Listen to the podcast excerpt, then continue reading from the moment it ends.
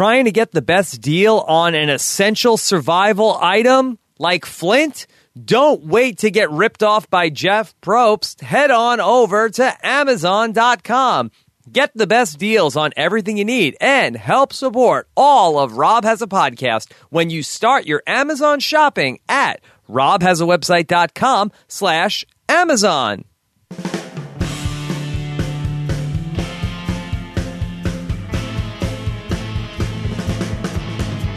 Coming to you live from Nicole's parents' basement. It's Rob Has a Podcast, and now here's the guy who is, also has two imaginary immunity idols. Rob Cesternino. Hello, everybody, and welcome to our Thursday afternoon recap episode. We've got a very, very big show. Of course, I'm in New York. We just did our live Survivor Know It Alls at Gotham Comedy Club last night. Such a fun night. Such a fun. I'm exhausted today, but such a fun night last night where Stephen Fishback and I talked to all of the people from Rob Has a Planet who came on out. Really, really fun show. Still working on exporting that video. That's still running in the background. Hopefully by Thursday evening, East Coast time. We'll have that up for you guys. It's going to be really, really fun to check out. I know a lot of people really enjoyed the audio version of Well. That's up on robhasawebsite.com. I also spoke with Val earlier today, who was who was very, very nice. And uh, I actually I told her that I felt like on further review, I'm not sure if there was anything that she could do. So I don't know if that was as bad of a move as we were saying it was last night. But I'll talk about more about that with our guests today. Jonathan Penner is going to uh, join us, and uh, very excited to talk to Penner. It's actually been a little bit of a, almost, a, I guess, a year since we talked to Penner v- during the first Survivor Blood versus Water, and uh, we just didn't get him in last season because you know there's like you know 20 survivors a season that we want to talk to, and unfortunately, uh, we're at a point where we just can't get to every single survivor that we want to talk to every single season. So Penner is back. We'll talk to him today, and I'm really looking forward to that interview. And otherwise, it's been a very fun trip. We're here because we're having a birthday party for the baby on the weekend, and it's going to be a, uh, a fun trip. Get to see all the family trying to podcast on the road as well, which is not uh, technically that easy. I got a lot of uh, equipment and wires running all over Nicole's basement. So if the show is not up to par this week, uh, sound wise, I do apologize for that. We'll be back uh, in the studio in just a couple of days. Then later on in the show, after we talk with Jonathan Penner, I'll be joined by the First Lady of Podcasting, Nicole Cesternino, where we will go ahead and listen to your voicemails uh, that have come in. So we'll hear what you guys have to say about the episode. And it should be a very, very fun show. Okay, so let's get on the phone with uh, the great Jonathan Penner. And let me, before I bring him in, let me just say that Jonathan Penner today joins a very exclusive club on Rob Has a Podcast. He joins the like of, by my count, Richard Hatch, Tyson Apostle, and Stephen Fishback as one of the few elite members of the five times on RHAP club. Here is Mr. Jonathan Penner. Penner, can you believe it? I I cannot believe it. Yes. That you would have me back this many times. and and uh, no, I mean I don't know what's wrong with you, but um, that's a very nice plug. Calling me the great Jonathan Penner. Yes. Most folks call me the greating Jonathan. But um, it's a pleasure to be back with you, my friend, and Mazel Tov on your son's first birthday. Is that right? Yes, yes. Uh, I really, you know, I connect you to, to the you know the baby being born because uh, that that night that that um, that you had us over for dinner, Penner. Yeah. That was you know it, it was it turned into a li- like uh, somewhat of a, of a late night. Maybe it wasn't that late, but maybe we had we had some wine, and it was the next morning we were trying trying to wake up, and that was the morning that I was in the the bathroom and I heard a knock at the door, and then I opened the door to see Nicole standing there with a pregnancy test, uh, saying that I'm pregnant. so uh, yeah, Could it happen that fast? Could it have happened after dinner at my house? Because I put the uh, I put the love potion number nine in the pasta, yeah, maybe maybe that was it. or I just I just had a heavy hand with the pouring the wine. Well, I'm thrilled, man, that you associate something as as magnificent as your child with uh, anything to do with me. That really makes me happy. Yeah, Thank well, you for telling me that. I'm not coming over your house again until I'm ready to have another one. That's just to make sure about anything. It is funny. I, my wife and I, you know, we've been married uh, 23 years just the last the, the other week. 23 years ago we had a wedding. It was a fantastic wedding in new york in long island city at the Silvercup Studios and two two couples got pregnant that night. Oh my God. it's absolutely true. One of them and this is this is true got pregnant in the stairwell of the Silvercup Studios. Is that confirmed? uh, that's what they tell me Oh my God. Um, and I just remember remember that night you guys were saying like, uh, so when are you guys gonna have kids? And we're like, Yeah, oh, we don't know. We- we- We'll see. We'll see. we are so pushy. well, because you guys were so cute. And, you know, I mean, I've said this a million times being a father is about the greatest thing I ever did. Um, as my favorite thing in life is, is my kids and to be a dad to them. So I, I, I'm very pushy with, with couples and say, don't wait, let's go. Because once you have those kids, man, you're going to say, "What the hell was I waiting for?" Because you want as much time with them on the other end as possible. You know. Yeah. I'll also never forget when when you guys were talking about this. I'm not sure if either you or Stacy brought it up, but I, you know, you guys said when are you ha- when are you having kids? And we're like, oh well, you know, we just want to make sure we have uh, the money. And uh, you said, uh, I'll, I'll always remember this. You said, hey, what I always say this: babies make bread. And that's you said you have a baby and you figure out a way to make money. It's true, man.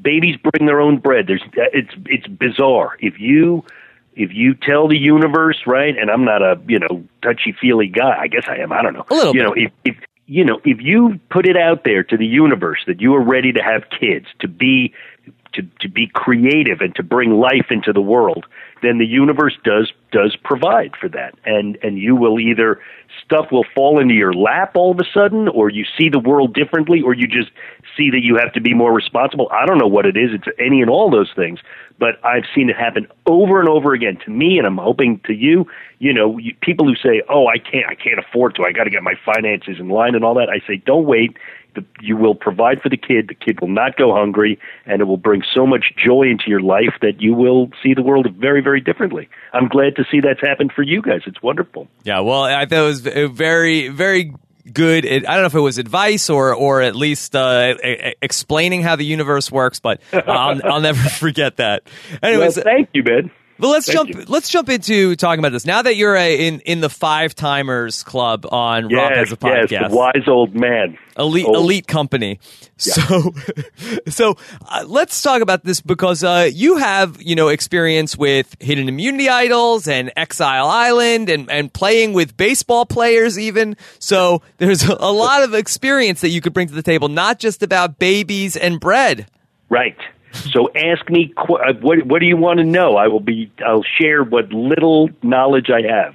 Hey, Right. well, my biggest takeaway from the episode last night, I watched it last night, and and I had mentioned that we did the show at the at the club, and it was very very fun, but it was a little hard to hear like all the little details that were Right. that were happening, and and then we did the show so fast. So you know, I sort of did the show at last night, and I was sort of like, oh Val, you know what a what a dumbass that I can't believe what she did. But as I did the rewatch this morning, it really occurred to me that she was going home no matter what and there was nothing that she really could have done to be able to change her fate. And so Why? I actually why? Wait. Why was that? Why was she on day four? You're saying essentially already in the barrel. Why was Why was she next to go? No matter what she did, you know, she tried to scramble and and you know talk about uh, idols that didn't exist so that she could bluff her way into survival. But you're saying it didn't matter. She was already a goner. Why? I think so because I think that she was sort of coming coming in at a disadvantage after the Exile Island experience of being away for the first couple days. Now, I was trying to do some research on you, and I'm trying to figure out the earliest time that you went to Exile Island. Did you go to Exile Island in in the first episode in Cook Island? First thing. First, day. thing. Perfect. Perfect. Yeah. Well, I mean, we had, and I don't know if it's, a, it, it was different here because we had a little bit of time um, to to to get to know each other before I was exiled, right? Um, we didn't. Let me just think about how the hell how the hell were we introduced on that first season? We just. I mean, it, it was the very first challenge. It was an immunity and reward challenge, but it was like it was like nighttime, and we'd had a little bit of time together on the beach to to talk, and I had already talked to Parvati and Candice before I got sent home. Um, uh, but oh no no it So- wasn't it wasn't immunity it was just like I got exiled because my tribe didn't have to vote anybody off we didn't vote off the first person. That was Sekou Yes. right? Right. I got I'm remembering now. I got sent off because I don't know because I'd stolen the chicken. But it was it was the tribe that was going to tribal um, that that got to pick who was going to go to exile alone. So so yes, I was away from the other four members of my tribe, but I was not in danger of getting voted off particularly. And then we were able to win a little bit. Um, we won the next challenge, right? That was the one that Ozzy threw to get rid of Billy Garcia. Billy Garcia. How dare and he. then they and then there was the big change up and um and I was able to sort of stay alive after that. But yes, I was the first guy to get exiled. It was vile. Okay, so while it was a little bit different that you got to at least get to know your tribe a little bit, you weren't Right. at the disadvantage of like now you're a complete stranger and they've already been bonding for two days. Uh, What what was that like to have to you know play where these people have been sticking t- uh, together this whole time and now you have to try to you know reintegrate yourself to this group? It didn't bother me at all, and I'll tell you why. Because because Adam was very foolish person, and when I, I got back, I was able to very very quickly um, demonstrate my uh, importance to that to that tribe. While I was gone, he had gone out fishing and had like lost the boat. I mean, literally abandoned the fishing boat. Um, and so I got back, you know, the next night, or I guess I spent one night there the first time, um, two nights, I don't even remember. I got back and it was like, what's going on, guys? Where's our shelter? What have you guys been doing? Oh, we've been buffing each other, and Adam lost the boat. And I'm like, okay, here we go. And just very, very quickly kind of whipped them into shape, got the boat, was able to bond with them over that experience, and you know, and, and, and then we and then we won or get got tied for the victory in the next challenge, and I was quickly integrated back into things. Can can I ask you to go back to that verb that you used? You said that we were buffing each other. Oh yeah, and this is something that I still do when I go to the beach. Man, you get you you exfoliate with with sand. You know, you must have done this, right? You get on the beach and you get the sand, and it's like the best abrasive scrubber that you can use. So you know, you can't get your own back, so you sit in the water and you buff each other up. You know, it's like going to the spa, and that's what the girls would do. They're like, "Oh, we're going to have a spa day," and I'm like, "I'd like to have a food day, or even a fire night. Wouldn't that be great if we had something crazy like?" food and flame or a shelter off the ground weird and so and so once i was able to convince them that just buffing each other was not necessarily the best use of our all of our time um um i don't know it seemed to work out Okay. Um, yeah, I can never get enough buffing.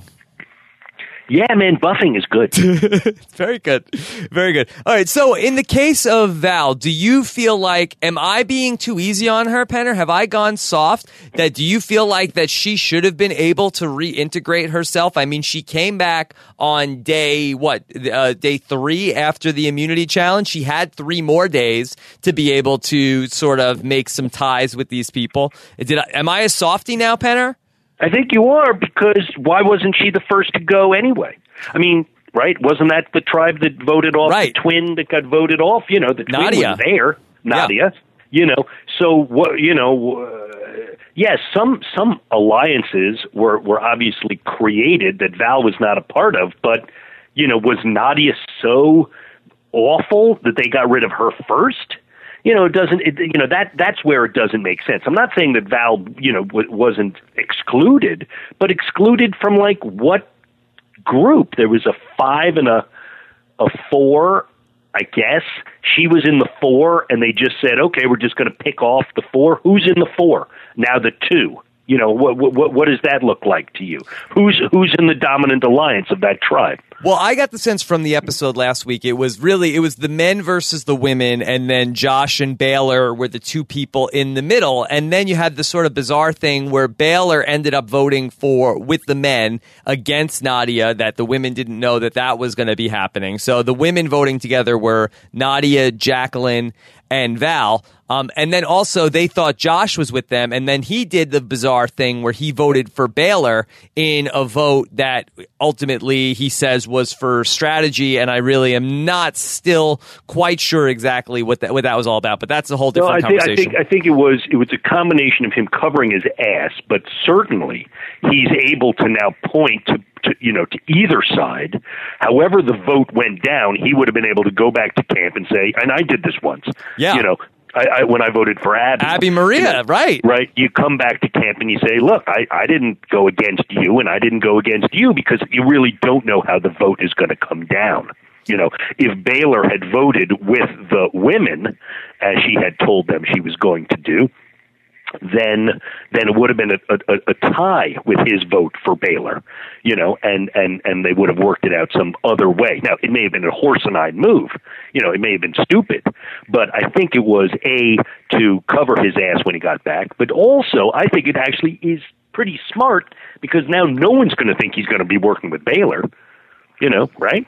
But aren't the other guys in the alliance going to be annoyed about this? Because also, it seems like last night he was also the one who went ahead and made his own move, where it was going to be three people were going to, or it was going to end up being a three three tie in in their mind, and then it was going to end up then with Val playing her idol, but because it was you had Val and Jacqueline putting their votes on Baylor. He switched his vote, Josh, to make it be a 4 4 tie and ultimately force the tie to go to, to Val. And what's kind of crazy about this is if he believed that Val actually had the idol, it really would have just created more havoc, and Baylor would have still ended up going home, who was his ally. But because Val was bluffing, and I don't know if he knew that Val was bluffing, uh, and I know this is getting very this is getting very very confusing already in episode Sure. two of the new season.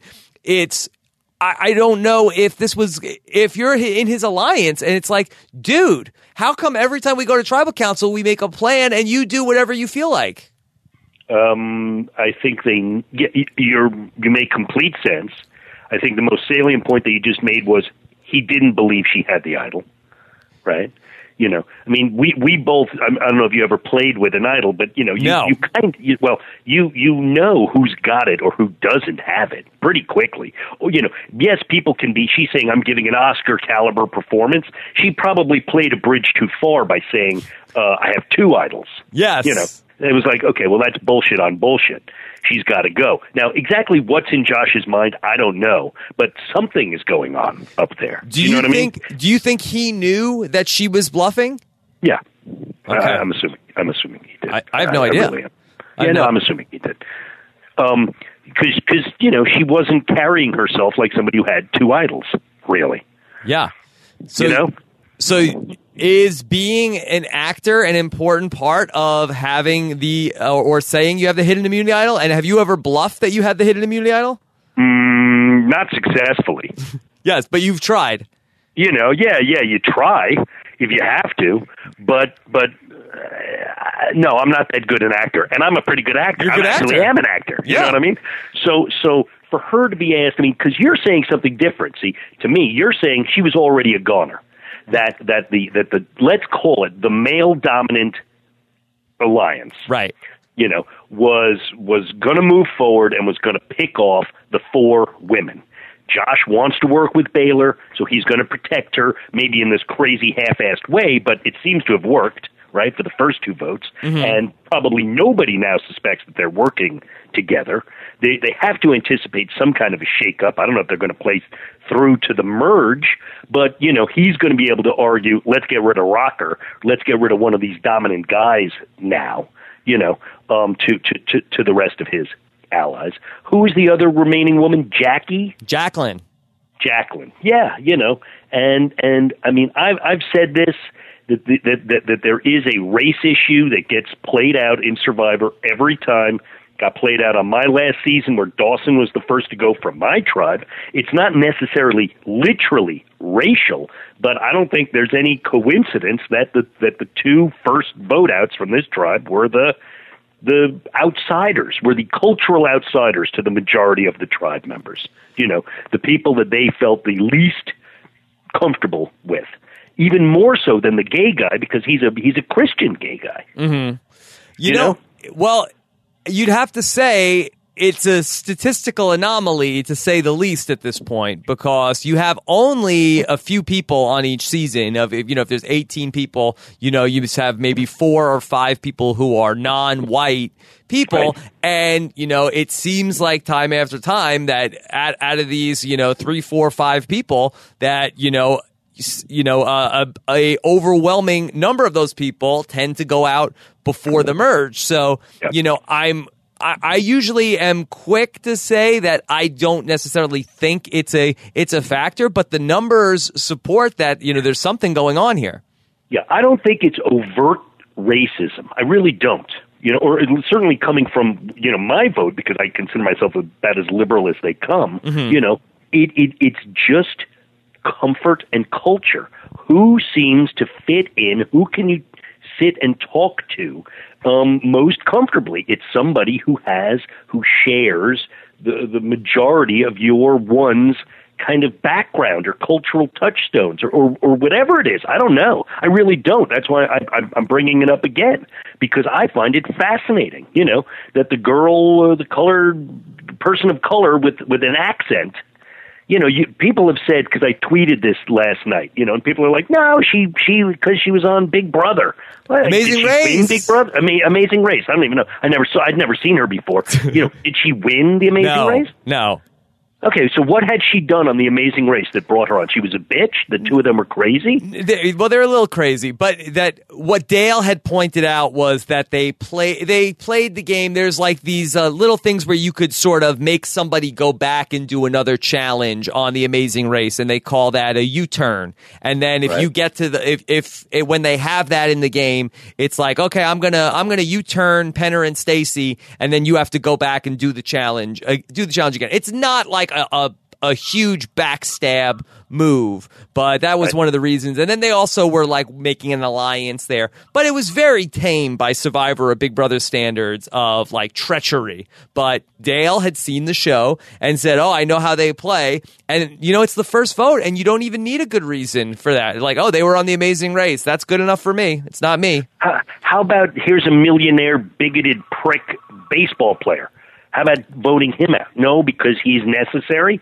It's it's that it's that it's that she seemed a weak link and was an easy vote. Easier to vote for her, though she may be strong competitor, uh, have have tele television savvy that could help the tribe. I mean, that you know, I always found that very helpful. The fact that I had been on the show before and essentially understood how production worked could help the tribe out. Right, you know, what- whatever it was, they said no. We're going to vote for this young woman over this young woman. You know, Baylor or or, or Jacqueline, and and there's no reason for it um, except I don't know, comfort. Just seemed like the right thing to do. Same with Val. She's a police officer for hell's sake. You know, she, she, she she's not more valuable than a than than a cheerleader or a or a, a beauty contestant. You know, a solid married family woman who's a cop. You wouldn't want to have on your team. Well, in Seems- fairness, seems I insane to me. I did ask her in her interview uh, if she told people that she was a police officer because of, of You, you, course. wait, you you interviewed Val? Yes, I interview all of the contestants that got voted. I, I interviewed you when you got voted off. You did? Yes, I was too. I was. I was You're upset. drunk. You're upset. I, I was upset. You But- interviewed me, but but months later. Anyway, yes, yes, I remember months, now. I'm sorry. Months later, and so uh, I interviewed Val, and I asked her, "Did you tell people that you were a police officer?" Because I had wondered this after Tony last season. It was a whole big thing with, "Are you a, are you a cop?" or you know, I'm a construction worker. She said she told people she was a realtor, not a police officer. Well, then then that whole footage of John Rocker yelling chokehold was just yeah, was just he's weird crazy. nobody would know what that was. He's you just- know, he just just thought the realtor was using a chokehold. Yes, yes. All right, let's talk about John Rocker because, of course, you have experience playing with uh, a professional baseball player. Um, I would love to see if somebody could pull together what are the lifetime career numbers John Rocker versus Jeff Kent. Oh, Jeff Kent blows him away. John Rocker is only famous for being a douche. No, I mean as far as the number of times that John Rocker pitched to Jeff Kent, I would love to know what the statistics are. Like they keep all these numbers of like, did Jeff Kent go like you know three for six against John Rocker? I have no idea. That's a hilarious statistic. Somebody, somebody is listening. Please send that in. I'd be curious too. And, and did the two of them? Did the Earth, you know, threaten to swallow the two of them? As, as were, I don't know. As they I, were playing against each other. Yeah, and I don't think that they were ever on the same team at, at the same time. But No. it would be. Uh, No, but know, come on, come on. Now, hold on, hold on. John Rocker. Yes. Um, Jeff Kent is a is a superstar ball player. Sure. You know, I mean, he and I have our own you know issues. I've you know he's he, he's a weird guy, but I had I really enjoyed playing with him. I had no idea who he was, and he and I got along fine. We probably could have done very very well together had we been able to trust each other. You know, earlier, right? Yeah. John Rocker is out there. Yeah, he's a big, burly guy who is in and of his own, you know, in his own right, a fascinating character. But he's really only out there because he's a fascinating character who blew himself up and became infamous for being a complete bigot. You Yeah. know, and and and and a. And a loudmouth. I mean, something that I have some experience with, right? I guess.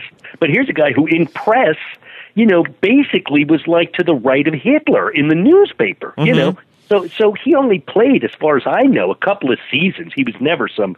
So you know, J- Jeff Kent is like an MVP ball player. Well, John Rocker had a good run. I mean, he was a do- he was a dominant closer for for a couple of years. He had he had a couple of good years, but he did really flame out. And you know how much of that was because of steroids or or whatever. But he did have a couple of good years. Jeff Kent had a you know borderline Hall of Fame career, so I, I don't want to put them in the same in, in, in the same class. But you know, John Rocker did. For believe me, as I as a long suffering Mets fan, he did have a couple of good years uh, against the Mets. But that that being said, you know. I am very interested to hear uh, your take even further on John Rocker because the guy, while he is a super, looks like he'd be great in the challenges, um, did not do great in the challenges last night, right? yeah, he can't he can't win for losing. I mean, he's lost twelve challenges in a row or whatever the hell it is. I mean, he played in one again. That was awesome.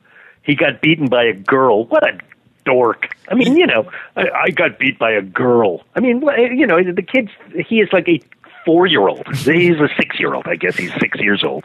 You know, and and look, people, you know, they said it a couple of times in the broadcast. Maybe he's changed.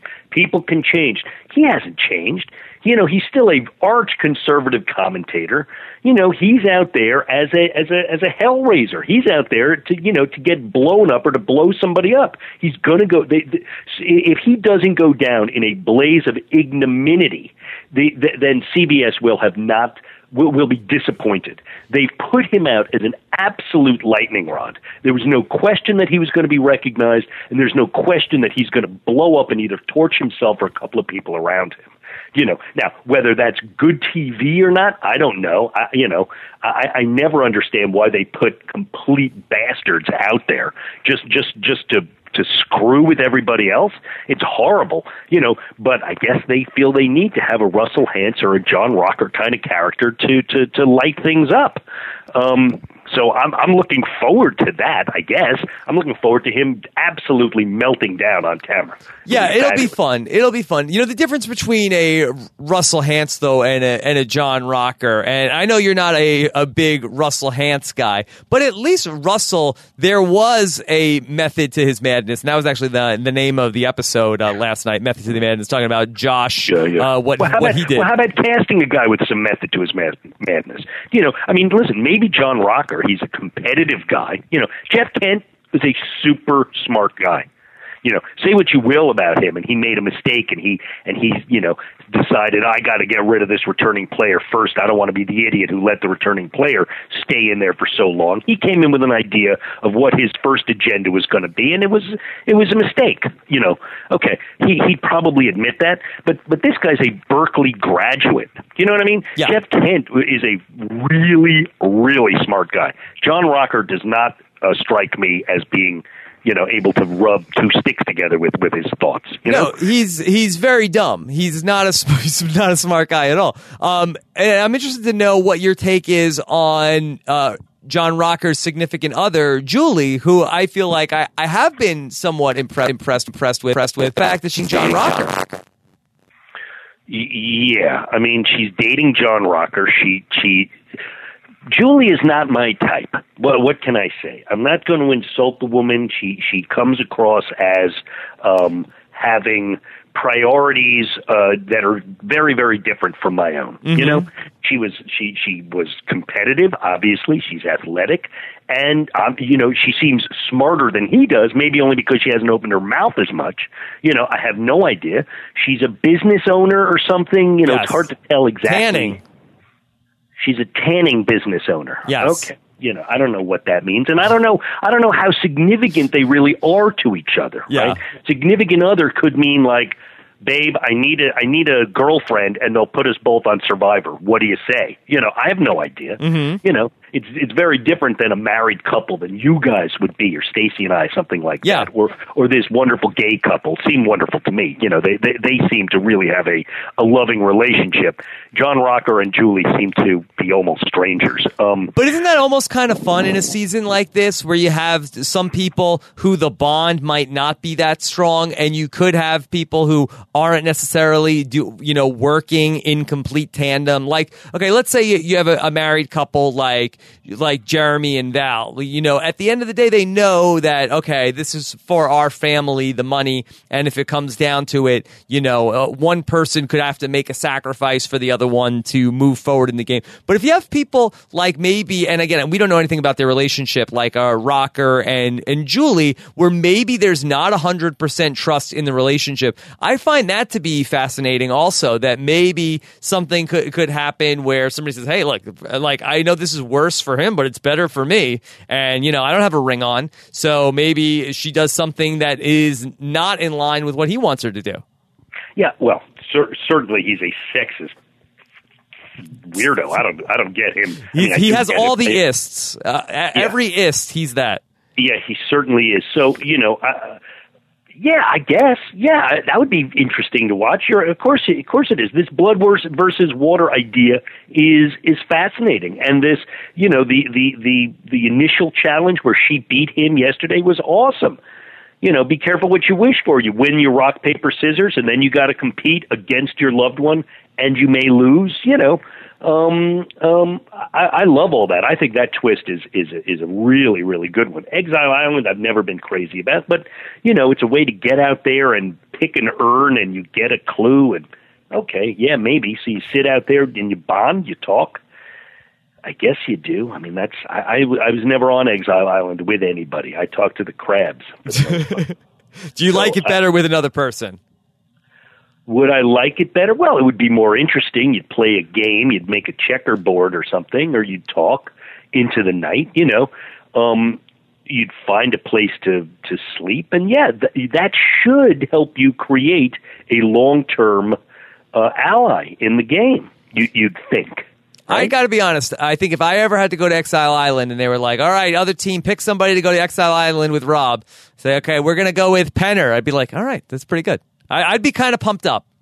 Well, we would have fun, you Yeah. know, and we would talk strategy and we talk history and we just talk family and we talk about a lot of stuff. And you would, we would, w- with each other, find somebody that it's like, dude, if we get to the merge, let's let's go. You know, Yeah. we have to go. We have to go back to our camp saying the guy's a prick and that we had no fun at all and he's you know blah blah blah, so that they don't think yeah we got to get rid of them because if they ever get together they'll well they, they would they would worry about that with you and I anyway unless we're in a you know complete returnees season you know they would they would hate to see the two of us get together Well, you could tell everybody that you're mad at me because I was doing im- impressions and it pissed you off. Yeah, which it wouldn't. Somebody last last night, I'm like, I hope he doesn't do that d- dopey impression of me. And they're like, it's in good fun, and you know, it's actually really pretty good. But please, uh, im- im- None of them are good. you know.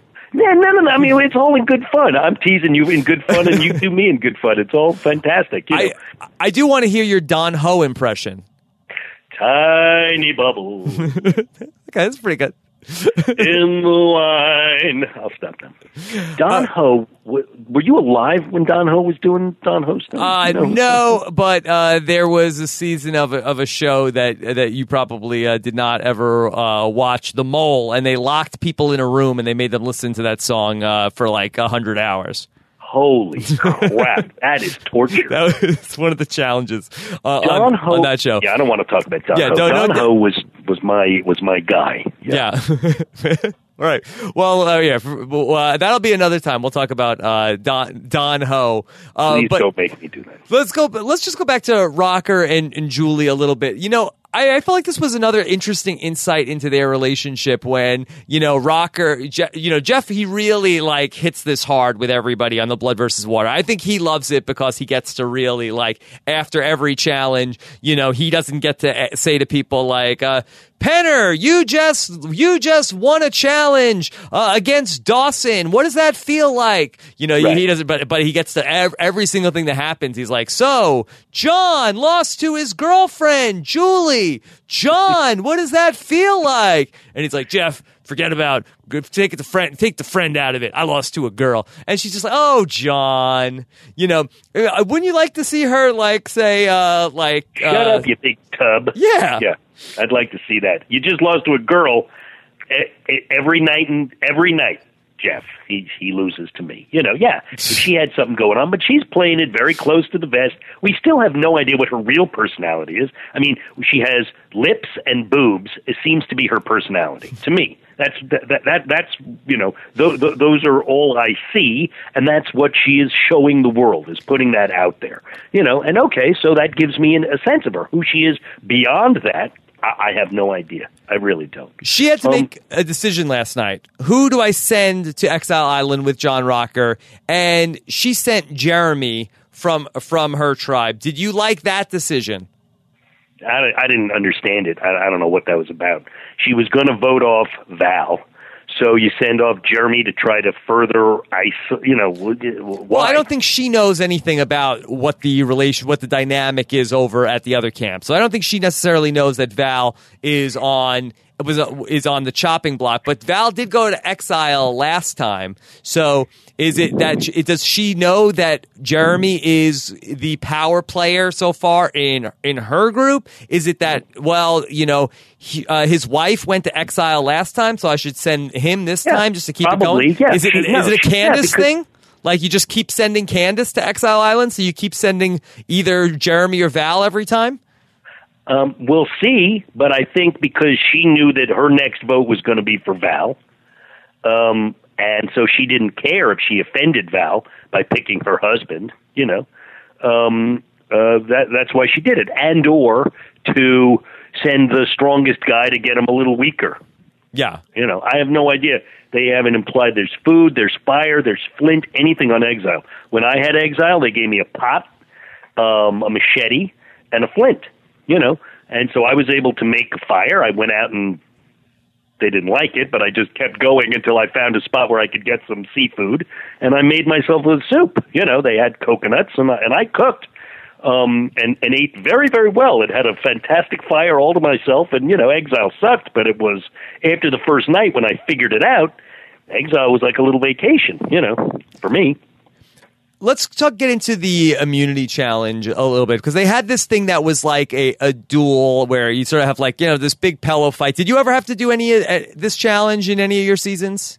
No, I mean I've had some wrestling. I had that giant ball challenge, which sucked. That's the one that we Yes. negotiated down to nothing. Right, that was hilarious. Yes. Um, I had a. I also had like a knock the, you know, carry a, a, a Buddha on a pedestal in one hand and knock the Buddha Sure, off the pedestal yeah. of the other guy kind of challenge, but nothing as as as as just overtly violent as this. Pull people off a pole challenge, things like that. But nothing just one on one with a with a bat trying to knock somebody in the water. Yeah. Um what about it? It's horrible. You know, it looked like the guy broke his nose. He'd certainly he smashed right into the guy's face. Yeah, Um, Rocker. That was Rocker. And I tried to Yeah. make out what he said. You know, Jeff said to him after the challenge, his nose was bleeding, and they just they ble- bleeped out what he said. I think I believe what Rocker said was "eff it." I believe that's that's what he said.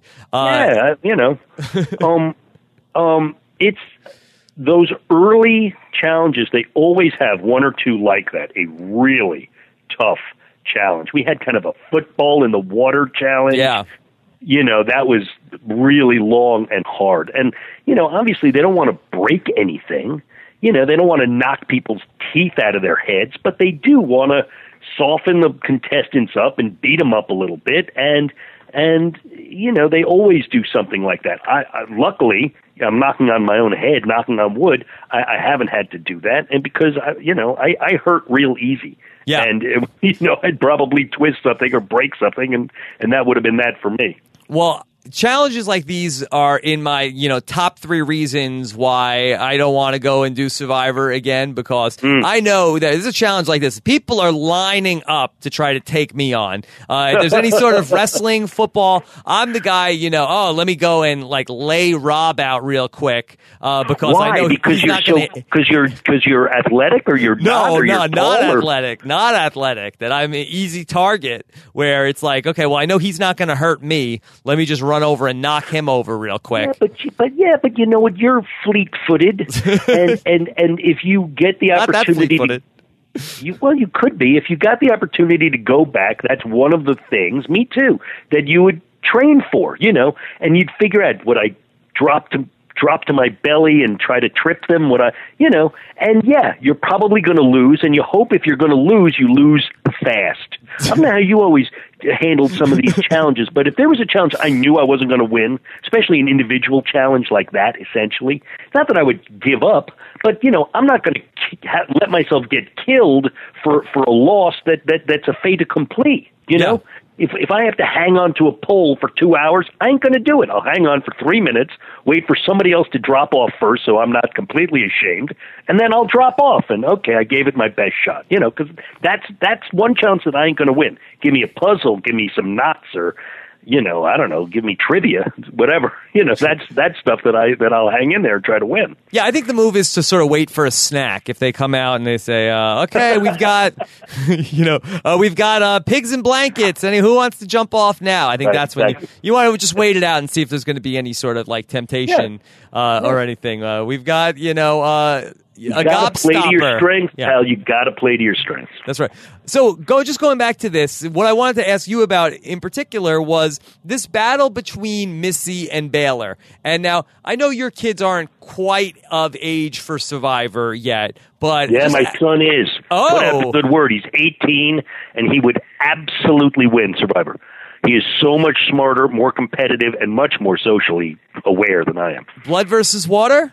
Dude, I would be there in a second just to just to play with him, just to give him the chance to do it. Okay, so let's put you guys out in this situation. Okay, so Yeah, now you guys yeah. are you guys are out there, and much like Missy and Baylor, we didn't see uh, any father and, and father and son out there. The two uh, we had uh, Keith battled against Wes, but it, I think it would have been uh, you know interesting to see how that would have gone because we got to see what a mother versus daughter was like. But before it, it started, there was a little bit of a buildup of like Jeff was like, okay, what's this like? What's this like uh, going into it? And I noticed it was it was like interesting foreshadowing that Baylor said, "I just don't want you to break my nose," and then like immediately after it starts, Right. they had Boom. they had they had a thing, and the game like stopped, which was I thought was was also fascinating that they just like completely stopped in the middle of the challenge, and you couldn't imagine this happening under any other circumstance. And so, just as as a parent, I would love to just get your take on that. Well, certainly, if I hurt my kid, I would stop, check in with him or her. Are you okay? Do you want to keep going? You know, if you don't, I understand. I, you know, I'm sorry. Whatever you say, that's what you would say to somebody, right? Um, wh- wh- whether I would say that to John Rocker if I, you know, bloodied his lip and saw it, you know, I might say, okay, I'm, I'm stepping back, buddy. I want to make sure you're okay. You know, knock me in the water if you have to, but you know, are you okay? I, I, I'd, I'd like to think I would do that. Cooper and me competing in that particular challenge would be no competition at all. I outweigh him. I'm literally twice as big as he is. You know, I'm 210 and he is maybe he's 145 soaking wet. You know, I mean, he doesn't have an ounce of fat on him, and I have 140 pounds of fat on me at this point. But, oh my god, I mean, he would no, no, I wouldn't. But but I mean, he would literally run at me, and I would catch him pick him up over my head and throw him in the water. You know, I mean, I, you know, so so Missy and and Baylor are much more closely matched than Cooper and I would be. So right? I, I went back and I watched this uh, specifically looking at this. Missy definitely took a dive. There's there's no way that Missy just lost that quickly. I, I, think that Missy just like basically made it look like she was trying and then she just like fell backwards and Baylor push uh, knocked her into the water. Was that your read on what happened then? That mom felt bad and she just gave up. Yeah, I mean, she didn't want to hurt her kid anymore. Her, you know, she's like, I'm not going to do this this way and I'm not going to get into a cat fight. It's not worth it. Give my kid one victory, and they won anyway. Do you know what I mean? Yeah. Um, uh, whether you know how it would have worked out for her had she taken a dive and and her tribe lost the challenge, uh, and she would have gone home. You know, she may feel very secure in her place in that alliance. So one of the other things that happened last night was this thing with the trading the Flint, this negotiation. And you mentioned a negotiation with Jeff Probst during that challenge where you guys got into the stalemate with the giant ball in Survivor Philippines. Uh, what did you think of the wheeling and dealing with Jeff Probst of trying to trade their beans uh, for the Flint? rookie mistakes on their part. Yes. How, how, would you have done it? Would you have done it as Jeff Probst described it ought to be done? Um, Okay, so right here's the survivor trade secrets. Now I don't know what I would have done the first time I played if I had lost the Flint. I really don't. If they played it smart, I think they played it stupid.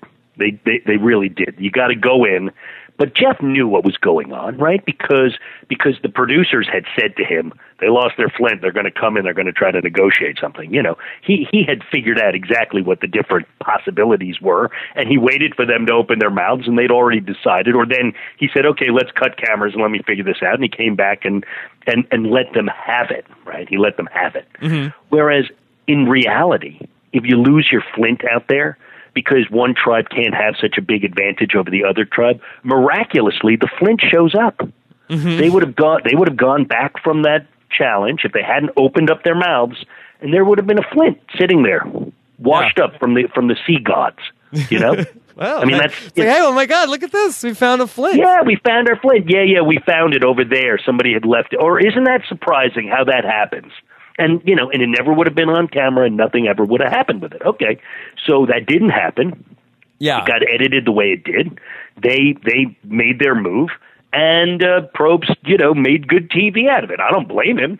Would I have played it differently? You'd like to think that when you're dealing with those guys, honesty is the best policy. I'm saying those guys being the producers. Just be upfront, and they're going to say, "Bring it up with Jeff." We don't exist. You know, they they said to the producers, "What do we do? We lost the Flint. We can't make a fire." Don't talk to me about it. I don't exist.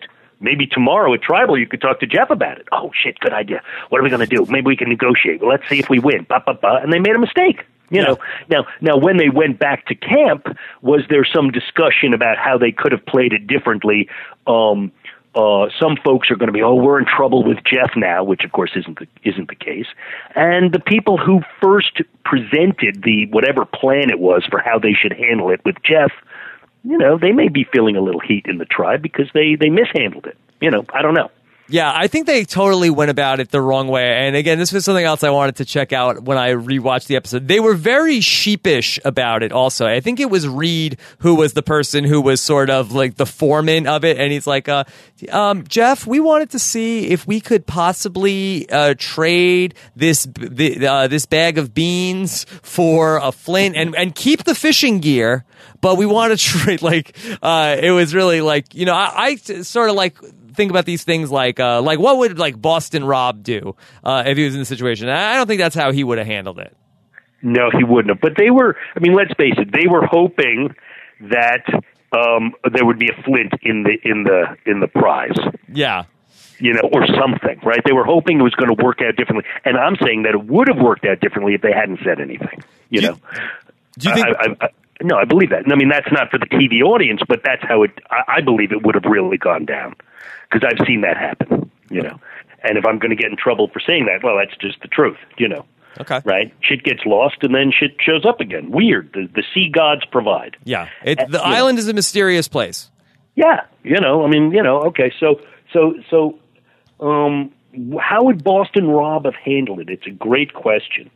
Um. Boston Rob would have asked the other tribe if they had a flint, um, gone in straight away and said, "We need a flint. What can we negotiate? How could we? How can we get a flint? What do you need from us?"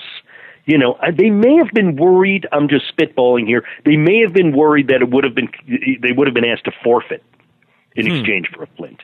Do you know what I mean? Yeah. I mean, I don't know. I, I just don't know how it would have played out, and they didn't either. So, so did it work out the best for them? No. But Yeah. that's why you just don't lose your flints, man. Don't fuck that up. That's Yeah. a bad mistake. It's not. It's not good. Um, one of the things that I'm really fascinated about heading into next week is this idea where Jeremy made this deal with John Rocker. The you know I'll take care of your girlfriend, you take care of my wife, and so they have like this mutual agreement that they that they talked about. And then John Rocker tries to live up to it. Um, I'm you know I'm not sure exactly you know what. I guess maybe he felt like there was nothing he could do to get the vote off of Val, but he said, "Okay, this is great. You play your idol, and then this this will be good, and then you'll end up staying, and so it'll end up keeping my girlfriend safe." But John Rocker ends up after it's he's very very funny in the episode when Val doesn't play the idol that she doesn't have. He's like in just like disbelief, like, "Oh my god, this idiot! I can't believe she didn't play her idol." And then when he changed his vote on the tiebreak, he's like, uh, basically, you know the yeah, you didn't play your idol. Now it's gonna now it's gonna look like you know I didn't keep my word to Jeremy. And so, how, what do you think the fallout will be? Do you think that Julie is super vulnerable next week because Jeremy is going to look over there and say, "Hey, John Rocker, where's my wife? Now payback's a bitch." Probably. You know, probably. I mean, you know, he he said, uh, well, maybe, but John Rocker really has to be able to say if they ever talk to each other. And you know, there, I'm only one vote. I tried to sway the vote away from her and point the finger at whoever the hell else was. You know, I'm not in charge here. It's so and so who's in charge here. I did everything I could, and as you'll find out when you go to tribal, you know, I couldn't be the one person that went against everybody else. But when can She you say still- that? He's going to like blurt that out at the challenge when he goes to it, yeah, and and doesn't that make him look really bad? uh, yeah, he's got a problem. That's why this blood versus water twist is great. Yeah, Because shit like this comes down. Do you know what I mean? So what do you do? What seems to be the best thing that could have happened, or an okay thing? I'll I'll work with you. You and I. I'll take care of her, and so and so. And then she screws up, and then all of a sudden you're in the in the ass seat. I mean, he none of this would have happened if he hadn't volunteered to do the rock paper and scissor. yeah. You Yeah. know, and that's why you just sit down and shut up. Yeah. Shut up, man. Let somebody else do it. Why? Why do you got to play? You know, because you think you're a hero or you're going to win or whatever, and then you lose and you lose and you lose. And you know, John Rocker is not going to win this season of Survivor. Isn't that clear? Julie's not going to win this season of Survivor. Oh man. You know, you know that because she's out there in her diamond diamond earrings, and because they know who he is. You know, he's out there as an early season fire starter essentially, and you know he he's a complete distraction from from from the real game that's going to come down happen down the line. He may last for a while, you know, but uh, I, I could see him getting blown up really soon. I really could. I want to get to some questions from the listeners of Rob Has a Podcast, but just real quick, out of the people we haven't talked about, any anybody who's a favorite of yours that we haven't mentioned? Well, I, I think this gay couple is great. Josh Maybe I'm just a New York theater guy myself, so you know I, I I like where they're coming from. I like their relationship. Uh, I'm fascinated by their um, the religious beliefs that seem to you know be- be there, uh, but they seem very savvy players um, and and fun, nice guys. You know, and, and obviously they're a smart guy, an interesting guy. We'll see what happens with him. We, we may find the, the, the, the other two firefighters, the father and son team. The father seems to have something going on under the hood. They didn't just cast him because he looks like a yokel. Do you know what I mean? They always need a guy like a chicken kind of guy, and he seems to be playing that part, maybe, but he seems smarter than that to me. Um, maybe these are just the guys that I identify with because they're 50 year old guys, you know. Um, the, the, the uh, what's her name? Uh, the, the, the daughter, the cheerleader um, that we were just Ba- talking about. Baylor. Actually, I think, has some game to her. She's obviously playing uh, smart. She seems to be like a deer in the headlights a little bit, but I could see her actually um, um, going far in the game. Um, yeah, I don't know. What, who do you like? Yeah, I like I like Reed uh, from from Josh and Reed. I think uh, Josh has been okay. Also, uh, I think that I, I agree with you. Uh, Keith is Keith is pretty fun. Dale is another guy that um, he seems like he's uh, pr- he's been pretty good so far. Um, Yeah. You know, I like I like the twinnies also. Um, that I hope that Natalie is able to uh, still stick around for a bit. And you like her from from Amazing Race. I like them from? Amazing Race. Yeah. Uh-huh. Yeah, they're and and they're uh, they're pretty fun, and uh, also John from John and Jaclyn. Uh, I like I like them too. He had a funny moment when he's with the other guy, Drew from uh, from Drew and Alec, uh, Yeah. and there's the battle between Josh and Reed, and uh, they're they're watching it, and then um, they're like, uh, it's it's Josh versus Reed, and the guy who's the the the, the big model, uh, Drew. He's like, uh, "Come on, Josh," and John's like, uh, "Reed's the one that's on our team." well, that I mean that that's funny, but that says more about the the the, the model. You Yeah. know, who's I mean, the the two of them seem just ridiculously dopey. Yeah. and I can't imagine them, you know, not having their asses handed to them a little bit further on down the line. Um, uh, yeah, so that's I don't know. That's that's that's who I'm liking these days.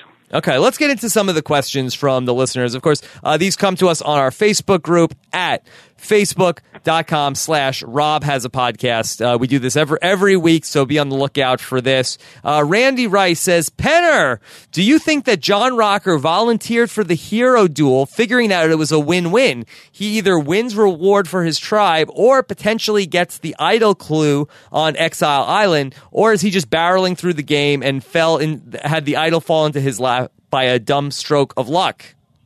Well, I'm not sure it was a dumb stroke of luck. I mean, he got the clue. It seemed to work out for him, which is great for him. Uh, I think he just wanted to compete.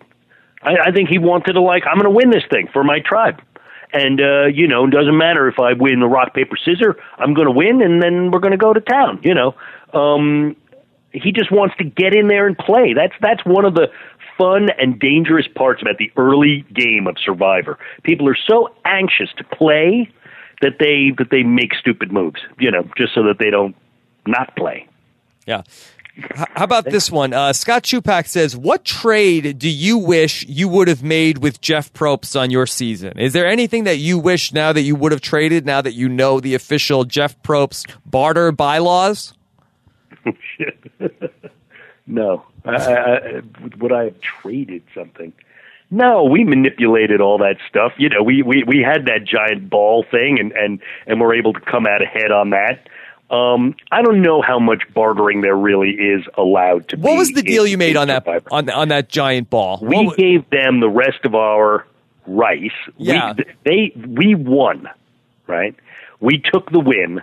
We gave them the rest of our rice, which was you know moldy and tiny anyway. We took the huge meal. Yeah. Got our family letters, and then I think in a day or so, maybe two days, um, we we merged. Yeah. You know, it was the pre-merge thing. So, so I remember Carter was like, I don't know, man, I, I can't. You know, Carter is like 26, 22 at the time.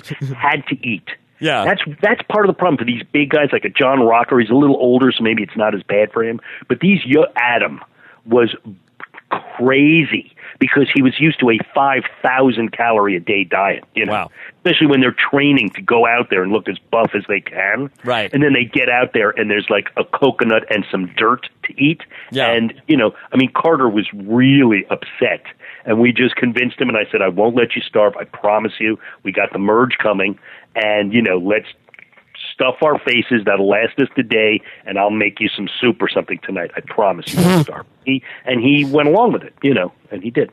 Um, anyway, that was the deal that we made. Okay, uh, Ryan Anthony wants to know: Is Penner's life as good as Jeff Probst's? Now, this was that line that Jeff said uh, during the thing. He was like, he was like, "Hey, you know what?" Because they said no, no, no, we don't want to make the deal. He's like, okay, well, how about this? That the next time, the next time it rains, then um, you know, I don't need your beans. Uh, my life, my life is great. The next time you need those beans, uh, it's going to be an even bigger price. Uh, I thought that was so funny when Jeff said that. Well, Jeff, I mean, look, Jeff is smart as hell. He's great. He, you know, he he makes it look easy. It ain't easy. Um, but is my life as good as Jeff Probst? Yeah, I'm knocking on wood because I'm a superstitious guy. But I have a I have a wonderful life. I have a wonderful wife. He does now too. I have two beautiful kids. I make a living doing what I love to do. And hell, at twelve o'clock on a on a Thursday, I can talk about Survivor on the phone. Yeah. I mean, that, you know, that's a pretty pretty nice life. Yeah. So, um, uh, yeah, and I'm taller than Jeff. All right. So uh, here's one from Neil Tracy who wants to say, are the John and John making you proud? Would you form an alliance with either of them in the upcoming Survivor Robs versus Johns? Now, is is Rocker going to be an early boot on the Johns tribe? Oh hell yeah! But I mean, you know, Rocker. Look, Rocker has the one advantage of being a dick, and people want to bring a dick along with them if they can. You know, everyone wants a goat. You know, the guy cannot win. He cannot win.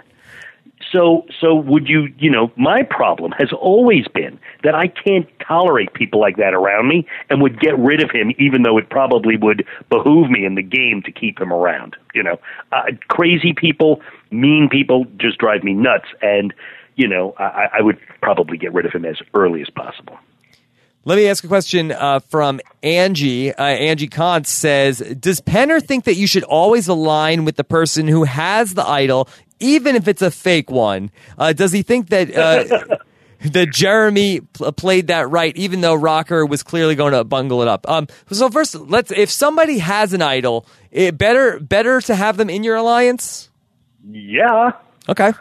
I mean, if it's you know, if it's not you, look, I've always believed that it's probably boring at this point, but I think you know the idol serves a lot of different purposes. One of which is to assure your tribe mates that that, that they are your allies, that they are in with you in the power seat. You know that if it came down to it, you could protect them. You can march forward with them. People are afraid of the idol. They're afraid of it bouncing off of you and onto them, and so they want to be tightly aligned with you. You know, it doesn't do you any good if they don't know about it, right? So, you know, you have to let the people that you want to earn their trust, you know, know that you've got the idol. Now, if if if if you've made a mistake and they don't really trust you, well then they're going to tell everyone else we got to we got to flush out the idol, but, you know, so so so your alliance, your alliance cannot just be built on having the idol or not. It's got to be built on something deeper than that. And if it is, then you use the idol together, I think. I think it make, I think it makes a lot of sense. Uh, what about the Jeremy part of the question? Did you like what he did at uh, Exile Island with John Rocker? Well, what did he do? He said, "I'll take care of yours if you take care of mine." Yes, and shared the idol clue with him. Yeah, I think that was smart. Yeah, sure it was. You know, I, um, would I have done the same thing? I don't know. Val didn't, and she got voted off. You know, did did did did that did that come? I mean, where where was the idol? She couldn't find it. She she wasn't able to just go rooting around in the dirt like he did.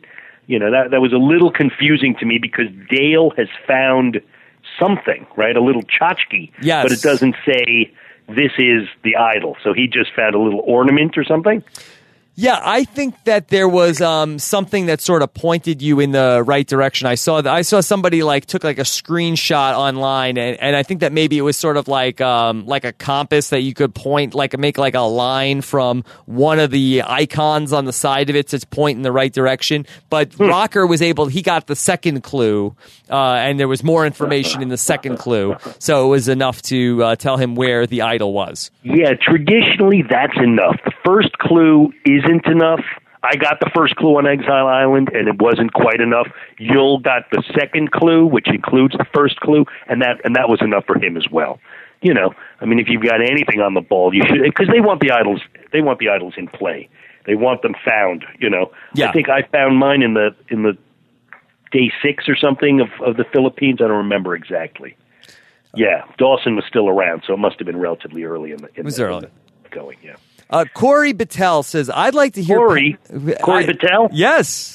I don't know that. Okay. I'd like to hear Penner's thoughts on the Caramoan ca- uh, cast. Uh, in particular, uh, I, I believe this should be uh, Cagayan, not Caramoan. Uh, in particular, Kass and Tony. Uh, where does Penner think Tony sits on the list of greatest winners? Uh, so we, you, unfortunately, uh, despite your five times on doing a, a recap on RHAP, we did not get you last season. So Penner, uh, what? There's, there's so many. There's so many survivors. Only Yeah, so yeah, many weeks. Uh, so What was my take on him? He played an amazing game. I mean, he was an abrasive guy, but you you know you couldn't deny that he and he was not so abrasive, unlike a Russell who who played a brilliant game, but was so hateful or hateable that that they they they couldn't give him the, the win. You know, um, wouldn't give him the win.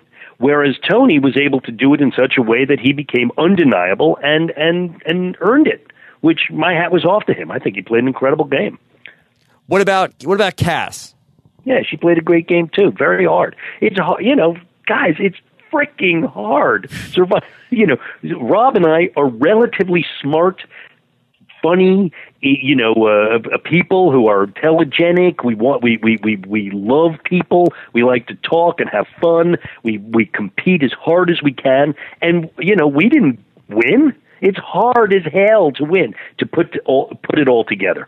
And Kass also played a great game. I thought whether she could have won in the end, no, she she she wasn't as as undeniable as he was. Simple as that.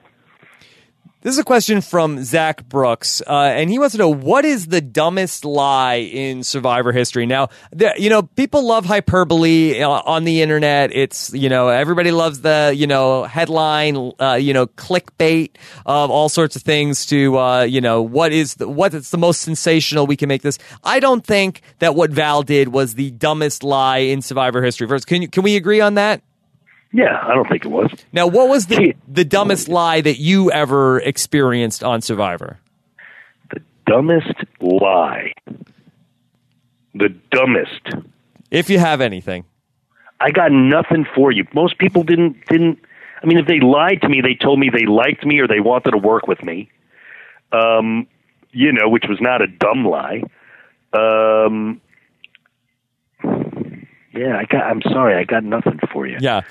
I don't know what the dumbest lie on Survivor history is. I don't think it was what Val did. This might be one that in the comments tell us what you think the dumbest lie is for, yeah, for guys, people that are please, listening. because because you know, and we started off the conversation today where you said she was going home anyway. You Yes. know, she, she she she you know she she was doing what little she could. She scrambled. She I think she lied too much by saying she had two, but but she was pulling out any stop that she had to try to to try to get herself to stay in the game. I think, right? That's what I think. I, I don't think it could be uh, that dumb of a lie if you were going home anyway, and then you know you said something that made ensured that you were going home. you know, I, I don't think that that's uh, that's too bad. Okay. Yeah, yeah. yeah. Uh, let's go. Uh, how about uh, Jeffrey Bamberger says, uh, "Do you think that Tyler Perry will be involved in this season in some way? Were you a fan of the Tyler Perry idol?" What was I don't remember. Last What- what- season, that was the special idol that Tony had, and then they found Tyler Perry uh, at the reunion, and they said that he texted Jeff Probst about this, and they used his idea. It was Tyler Perry's immunity idol. I, and, and I don't think it was very good, was it? It was the same exact thing that Yul had, and I, I don't know if Tyler Perry didn't see your season or what, but he invented the idol that Yul had. That was his like uh. Al Gore invented the uh, the internet. yes. Um, uh, I, I didn't love it. You know, I didn't love it when Yul had it. I, I don't know. It seemed okay, but yeah, if you can get Tyler Perry on your final, you know, uh, finale, I guess that's good. We had Mayim Bialik in one of ours. She's Yeah. a big fan too. I like her. yeah. Um, where's the Mayim Bialik uh, idol? I don't, she, she has to come up with one she, when she's not. The uh, Blossom idol. The Come on, that'd Blossom. be cool. Yeah, she was. Uh, she was at the uh, Survivor One World finale too. She talked about how uh, she was a fan of Colton, and then uh, and she's not a fan of Ariana Grande because she doesn't like her billboards. Okay, I don't know what it means, but okay. Yeah.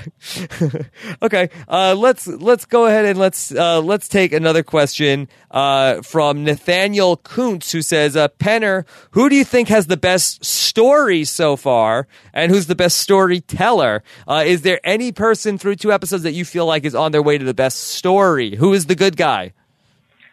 I, I guess the, the the gay couple, you know, and Dale. There's going to be something that's going to come out about I think Dale. Dale. I think Dale has the best story. you know, I mean, and it's it's funny because you need to. Uh, and this is not just because I'm an older guy, at least by survivor standards. You know, to have a really good story, some stuff has to have happened to you, or you have to have done some stuff. That's one of the reasons why they don't love the young, young, young people unless they're out there as just eye candy or idiots, you know, because they've got nothing really to say. I like to go in the water, and uh, oh, does is my bikini falling off? You know, none of these girls have sports bras. They put them all in the in the itsy bitsies uh, because it's it's good it's good TV. But those people don't particularly have good stories. I guess there was a deaf girl. She had an interesting story. There was a one legged girl. I guess that's an interesting story. And I don't mean to be facetious. I'm saying, you know, one of the reasons why they need older folks is because they bring some life experience and that makes them somewhat more engaging, you know? Okay. Well, maybe that the, could you have somebody who knows nothing and gets out there and then they learn something on Survivor? Could that be could that be interesting? Yeah, but that's what's the story there? I mean, that's the that's that's I'm learning. Yeah, I guess so. You know, you're going to have Baylor is going to say, "I'm learning. I don't need my mom anymore." And though she's my inspiration, I can cut her neck.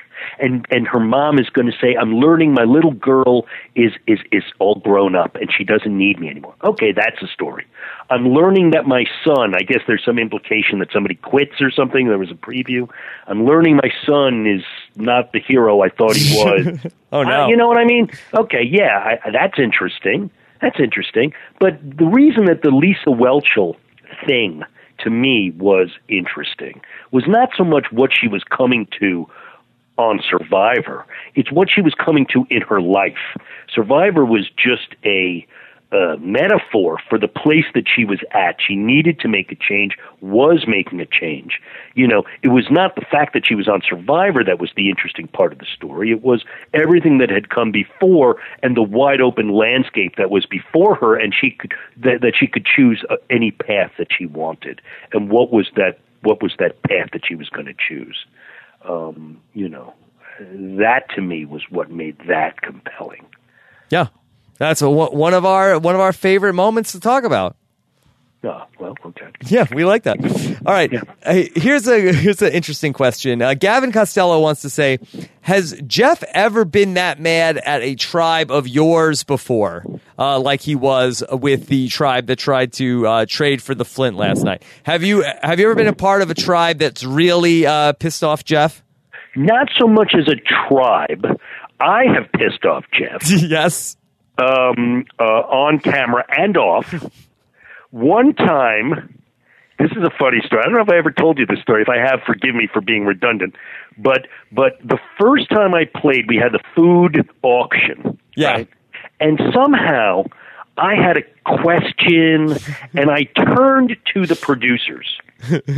Right? I turned to the the fourth wall essentially, which is where all the cameras are and all the producers and everybody's standing there watching the show, you know. And I said something like, "Am I allowed to do ba ba?" And Probst was like, "I'm over here, Penner. Yeah. They don't exist." You got a question to ask me, man. You know, something like that. And I said, Oh, I'm sorry. I just thought, no, you know, I'm the only person on this island, and it's starting to really fucking piss me off. he said this to me. And I'm like, Sorry, Jeff. My bad. Didn't know. Okay. You know? I mean, he was like, it started to really fucking piss me off. And then the other time, um, wa- so you know, it was just like I don't know. I wasn't giving him the props. Ah, who the fuck knows? I didn't care. You know, I'm like, okay, whoops. You know, sorry, buddy. No biggie, right? Um, um, was in a tribal in the last season I played when Artis was just like not giving props to anything. Yeah. Do you remember this? Did we talk about this? No, no. I I, I know from my season that uh, I know he does not like that. Yeah, we're in tribal, and he's like, Artis. So you're in the middle of all this. What do you make of it? I don't know, whatever the hell he asked. And, and Artis was like, I don't know. I think it's you know it's a tough situation. And he's like, I will fuck you up. I will fuck you if you don't get. You know how many people wanted to be out here, and we gave this to you. Yeah. And you're out here giving me shit. And you know, and and some people were like, "Ooh, scary," you know. And Artis was like, okay, you know, he didn't care. He wasn't scared of him, you know. Yeah. But he's like, sometimes he just feels he needs to, wants to uh, do that. Sometimes it's effective, sometimes it's not. I don't know if Artis ever got more compelling than he was at that point, but Yeah. you know, felt that was the thing he had to do. Yeah, there there was one time on my season. It was a similar sort of uh, scenario where there where there was a guy on my season, Butch. He was an older guy, and he got asked a question. And before Butch could even answer the question, he's like, "And and if you give me some some BS answer, like uh, that, I will, you know, I will. Uh, I forget, I forget what the threat was. Fuck but, you. Yeah, it was not that. That was not Well, it. he actually said that once to me in in the Philippines too. You know, and I gave some kind of political answer, non-answer. You know, and he's like, "Oh yeah, I'm Jonathan Penner. I'm so fucking smart. I can just talk bullshit and bullshit and bullshit and think I can get away with it." You know, words to that effect. Yeah. And uh, you know, and I just said, you know, Jeff, I appreciate what you're saying, but honestly, I'm I'm trying to win a million dollars here, and Right. I'm going to answer in a way that I will hopefully get me to that goal. You know, if Right. it's not exactly what you need me to say, I, I'm doing the best I can here. You know. Look, I and you understand both sides of the question. You guys are at loggerheads. You know, you're trying to win a show. I mean, some of these other people, like you know, I mean, in in your case, I'm sure you're always trying to give the most interesting answer possible. I, I'm sure you never you never forget that you're doing a show on on TV. There are people like I'm sure like art is Artis always trying to be interesting. I doubt it, uh, except maybe when he's fighting with Mike Skupin. But you know, you're I, I know you're trying to do, you're trying to do your best, but you're not going to do something that doesn't exactly isn't aligned with you trying to win the game. Also, Yeah, exactly, exactly. And you know, the game is long, and giving some incendiary answer, uh, you know, for that moment's excitement, if it's going to blow you up, it doesn't do anybody any good. You know, sometimes, and certainly in the tribal, you have to. You know, you have to listen like your life depends on it, and and keep your mouth as as as inoffensive as possible. And I'm talking about with the rest of your tribe mates. You want to give them as little information as you can. Listen to the information that they're giving you. And, you know, like when Lisa said what the hell she said, that was what I needed to hear to say, oh shit, I'm in trouble. I got to play my idol. You know, I really hadn't intended to play the idol until she said, you know, too much. Um, or, or she said what she wanted to say so that I would get the message, you know. Yeah. Two ways of looking at that. it's a Um, t- tough spot. Yeah. Lisa London wants to know uh, what would Penner do if another contestant told him they had two idols six days into the game? Would you believe them? And probably No. should add to that. And you already just found a hidden immunity idol at the camp. Yeah, I mean that's you know that's when you. But again, you know you wouldn't do that in a vacuum, Lisa. right? You wouldn't just be like, you know what, I'm going to stir things up and I'm going to tell this guy that I have two idols. You wouldn't do that unless your back was against the wall. Already you felt in danger for whatever reason. You know, you're not just going to go blithely blowing yourself up and putting a target on your back. I, I wouldn't imagine. You know, so so if if somebody said that to me, I would I would not believe them. I'd like to think, and I would, you know, no. I mean, look, when when um, Dawson, um, uh, well, you know, it was Katie. When when when when we lost, and it was going to be Katie or really Denise. Right, Denise had just joined our tribe, mm-hmm. and Dawson was gone. It was me, Kent, Carter, Katie, and and now Denise. And Denise was, you know, working her little butt off to make us see that she was valuable to the tribe. And Katie was just saying, you know, a lot of bullshit. She was saying, "Oh, well, Carter, Carter's working with Pete, and Carter told me he's trying to get you." And and you know, eh, she she would just say anything to anybody because she was so afraid. And all it did was finally cook her goose, as opposed to being much more calm, cool, and collected, and say, we're going to march forward. We got to get rid of the old lady, and um, you know, let's let's stick with the plan, right? Yeah, which might have worked. I don't know if it would have because we voted her out, so she knew she was in in danger. You know. Yeah. Um, desperate people do desperate shit. that's that's true. It's true. Uh, Ruben Holtz has a question. A couple of people had this question, Penner. Uh, yes. What are your favorite movies of 2014 so far? Wow, I haven't seen too many great movies, man. I mean, that's the truth. This summer it was Guardians of the Galaxy. Yeah. You know, for me was the best best movie of the summer. Um, I'm looking, you know, I'm going to see The Equalizer I think this weekend. Um, boy, to me it's been a pretty dry year. Mm-hmm. So I'm looking forward to Gone Girl and Fury, and you know, there's a lot of movies. The Stephen Hawking movie I'm interested in. This um, um, a Benedict Cumberbatch gay codebreaker movie is supposed to be wonderful, um, but I've been kind of unimpressed with a lot of the stuff that's coming down the pike. Yeah. Sorry, I, that's, that's that's the best answer I got, man. Nothing jumps out at me beyond Guardians of the Galaxy, which I loved. Yeah. Uh, well, I think usually we, pro- we probably should ask you this question towards uh, the end of the year. That's probably. Uh, between... Well, it is October. It's getting to be the end. Uh, uh, I guess All right, well, we'll email each other. I'll give you my top ten list. Okay, good. I'll, I will post it uh, with the with the podcast. Um, Thomas Forsey wants to know: Would Val have been able to invo- avoid votes entirely if she said she had three idols? um, six idols might have helped. um, I, I don't know what went down there that got her so in trouble. She she made the mistake of not saying she was a cop. I, I don't know. I don't know. They thought she had an idol and they just were flushing it, and then she just overplayed her hand. She was in. I just don't know. I don't know what went down but but but I'll stick with my initial supposition that um, the the two women of color went first was not an accident. It's not overt racism. It's just culture. Okay. You know, you, Let, you, you saw it. That's what happened. Yeah. You know. Well, if anything, you should know you were on the season where they divided the tribes by race. Well, and then what happened? The, first vote was a black guy. Yes. Right. Through black women got together, voted him out. Then then it was Billy Garcia. They threw a challenge to get rid of Billy. That was insane. Still makes me um, mad. St- I mean, it's crazy.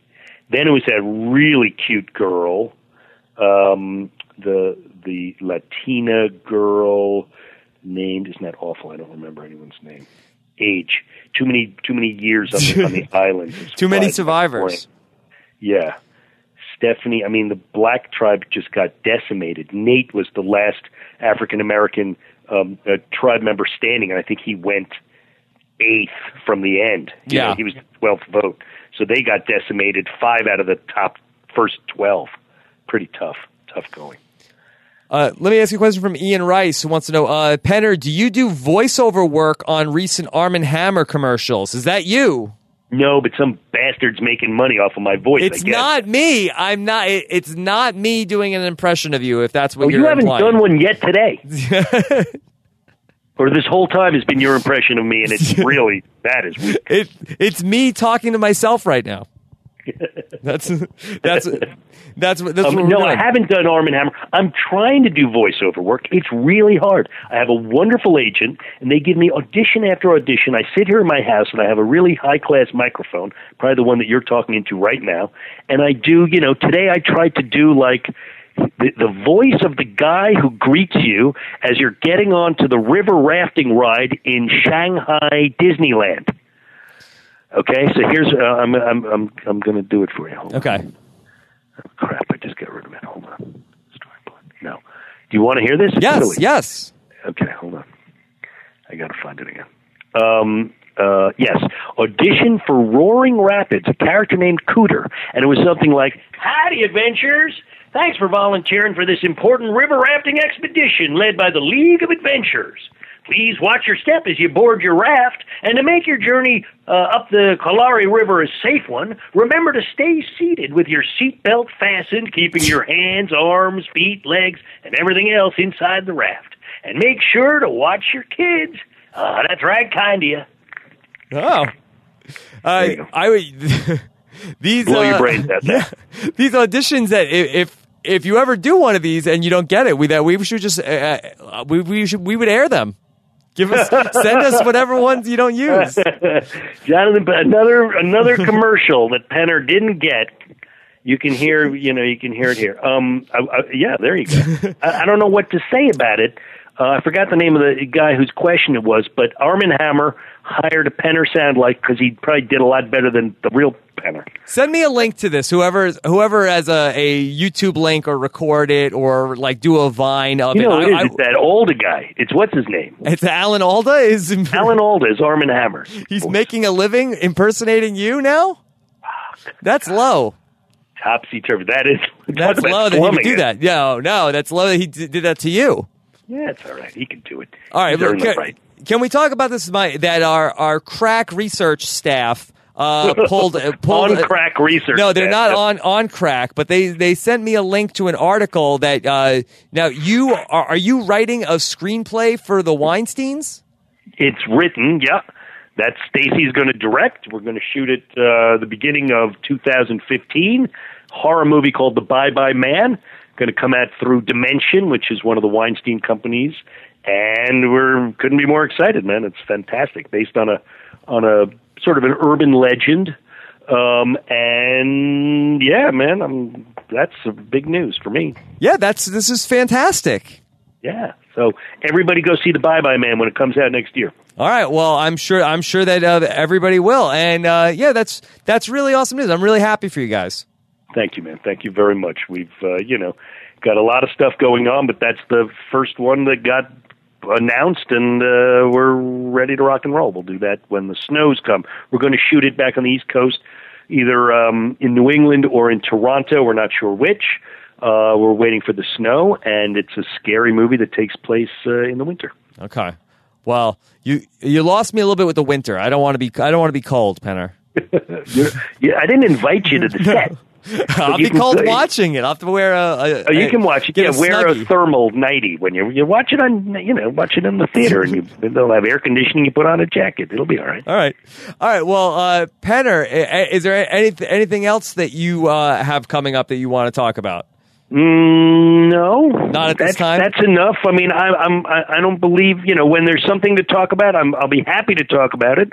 But uh, while it's all in process and and percolating along, then there's really nothing to say. You know, Stacy and I have a a lot of different projects uh, in various stages, and and and that's the one that's going to happen first. So uh, that's that's what's happening. All right. Well, Penner, thank you again. Uh, fantastic job on t- uh, RHAP appearance. Your appearance number five here. Uh, it's actually you actually have more than more appearances, but we're just technically counting recap episode podcasts. Right. Well, However you want to count it. And you know I'm always there for you, happy to talk about Survivor or obviously anything. Okay. Well, uh, Penner, uh, fantastic job. Follow at Survivor Penner on Twitter. Have you been live tweeting this season? I did live tweet last night. The, uh, the the first episode was during the Jewish New Year, so I was I was being observant. Uh, and uh, so, yes, I will try to live tweet on the West Coast feed of Survivor. Okay. Um, do you like that the survivors from the season are not able to tweet about the episodes? I, I didn't know that. Yes. They, no, I like them tweeting. Yeah. Well, yeah, I remember the big uh, feud with Tyson. Well, yeah, yeah, I got Rachel. into a feud with what's her name, Rachel. Rachel. Yeah. yeah. Are they still together? She and Yes. Tyson. Yes. Nice. Very Good good. them. Yeah. Um, so, all right. So, we look forward to seeing uh, more tweets from you at Survivor Penner. And, uh, Mr. Penner, thank you again so much. You're, you're welcome, buddy. Kiss your kid, kiss your wife, and, and we'll talk soon. I hope. Okay. Great. Okay. Bye, everybody. All right, everybody, there you have it. That was the great Jonathan Penner back with us on Rob Has a Podcast. And now, speaking of great, speaking speaking of the good guys and bad guys, here she is, the first lady of podcasting, coming to you live from her old bedroom. Here is Nicole Cesternino. Hello, everybody. It's Nicole- kind of creeping me out that you've been in my bedroom, my old bedroom, all day. Yes, back to work.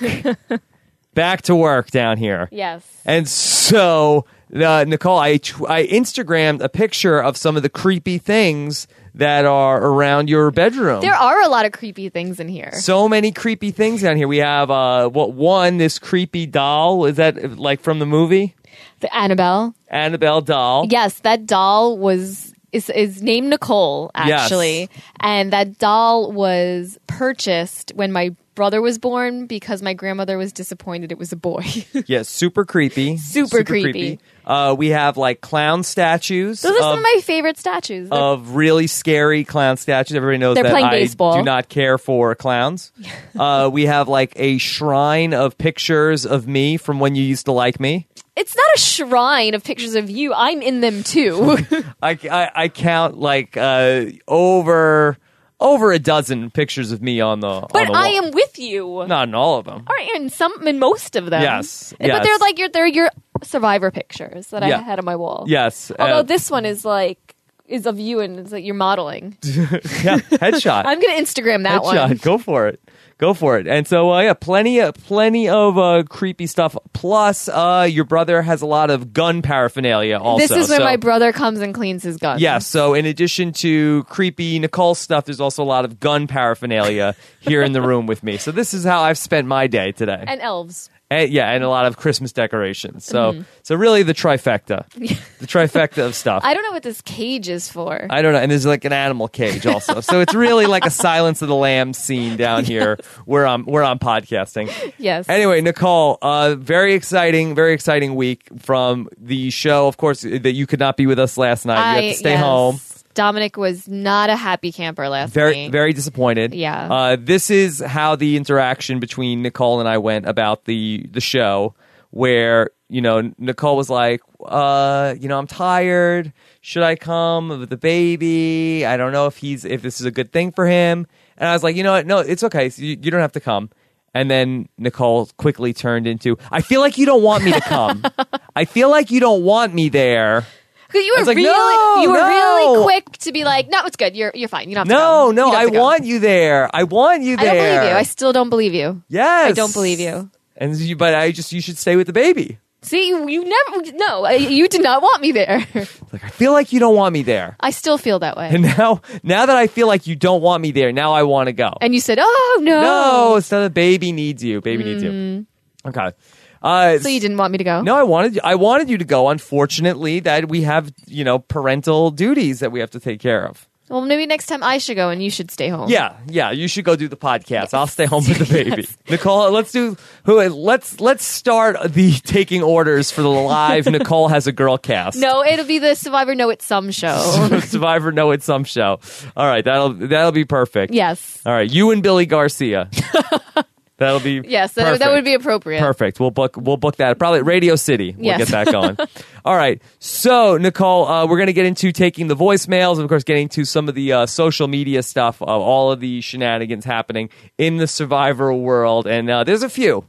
There's a few good yes. shenanigans. We're sitting I've on. been a little off social media today, but um, I oh, you're in for a treat. I, I can't wait. you're in for a treat. I can't wait. All right, so uh, real quick before we get to it, I just want to uh, take a moment at the beginning. Of, again, we're still right in the early, the newborn stages of this Survivor season. You, And- and you're losing your voice already. Oh, I my voice was lost. A lot of people said that. You remember last night at like three o'clock in the morning when I was recording out in the middle of the street. He was screaming in the middle of the street. well, I wanted to record like an intro to the podcast last Yes. night and tell people that the video is coming. And and by the way, it's still rendering. It's like a ten hour render Wow. job. Anyway, so what happened was I wanted to record something for the intro, and the problem was, you know, the we're in the like we're staying at Nicole's parents' house. We're sleeping in a room with the baby. Everybody's sleeping in the house. I'm loud when I podcast, so now I'm like outside in the middle of the street at like three at between there's like two thirty and three o'clock in the Yeah. morning, and I have like no voice from do not just doing the show, but like trying to talk to people like at you bars. always lose your voice when you go to a bar. I always lose my voice because I try to talk. I try to like Because you're talk drunk. so loud, and I'm not. I, I was. I wasn't drunk. It's because you're drunk. I was not drunk. I could not have been drunk and then gotten the podcast up. and so, but people said they said they thought it sounded like a dead person talking. They- and they got scared. It was like the middle of the night, and you could hear like crickets like in the background, and it's like. Hey, and, and I'm like trying to like loud whisper, like uh, like project, but also like not get arrested. Oh, you were creepy creeperson. Yes, I was the, the creepy guy podcasting in the middle of the street because I on felt Long like Island. yeah, yeah, because I, felt like in the middle of the street I would be the furthest away from all the houses that were gonna like People call the probably police, thought you were drunk. and I had to do it three times because I was like I, I like was so close to the microphone, like it was like it was like a lot of like me like like blowing air into the microphone, Which I was, would've like, been more creepy. It was really creepy, and I was like, I have to record. I don't. I didn't want to re-record it, but I had to, and so uh, that's. I was like, oh, he's getting arrested yeah. tonight. But anyway, that's that's what I w- that's what I was doing uh, really late last night. But anyway, long long story short, so it's the start of the Survivor season still, and I just wanted to take a moment and uh, let you guys know that. Hey, your patronage really helps uh, keep this thing going. So uh, Keep some podcasting in the middle of the street. podcasting in the middle of the night at three o'clock in the morning. And so, uh, if you want to check out our new patron video uh, about what's about what we're doing and uh, why it would be great if you could help us out and become patrons and the benefits of becoming a patron, uh, which include access to the very fun patron group. All the a lot of the patrons went to dinner last night, Nicole, uh, and you know, you know, it's a lot of like-minded people, and also Yeah. Uh, we do the once a month patron cast, Which is a lot of uh, fun. as as well, which I which I really enjoy. So if you want to find out more about that, check Rob's out mom was on once. check out my yeah. My mom was on the podcast last night. Did Mm-hmm. you know that? I did not know she was on last Oh, night. you're gonna really like it. You'll really you should go back and listen to that part. Uh, but yeah, if you want if you want to check that out, I just did a uh, a new video. Again, even if you know if you're not interested in becoming a patron, uh, I think you'll enjoy the video if you're a Survivor fan. Penner may not.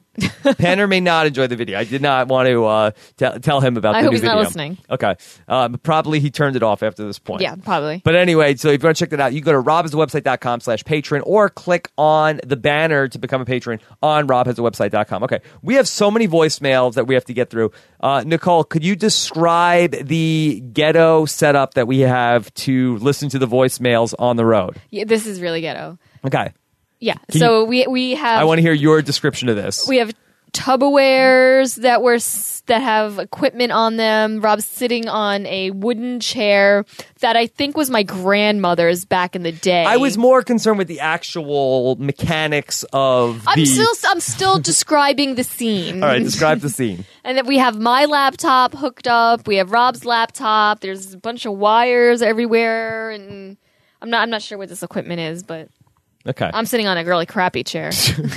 painting the word picture. yeah.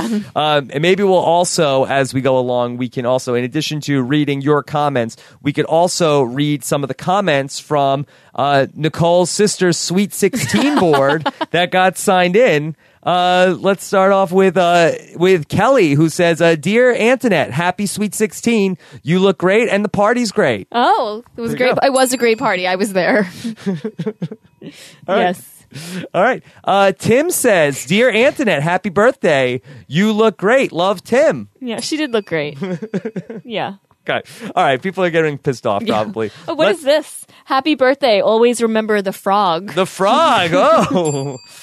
I gotta ask her about the frog. Gotta ask that. Okay. Right. But basically, the crux of what I was talking about with how ghetto this is is that uh, I don't have a splitter to be able to for us I to know what both that is. for us to both hear the comments. So I'm holding up one set of headphones that we both have to listen to. Yes, as Okay. he sits in my grandmother's chair. All right. Let's start it off with the great Ron Chan. Ron Chan. Uh, he's got a he's got a question for us to kick things off tonight. Hi Rob, it's Ron from Toronto.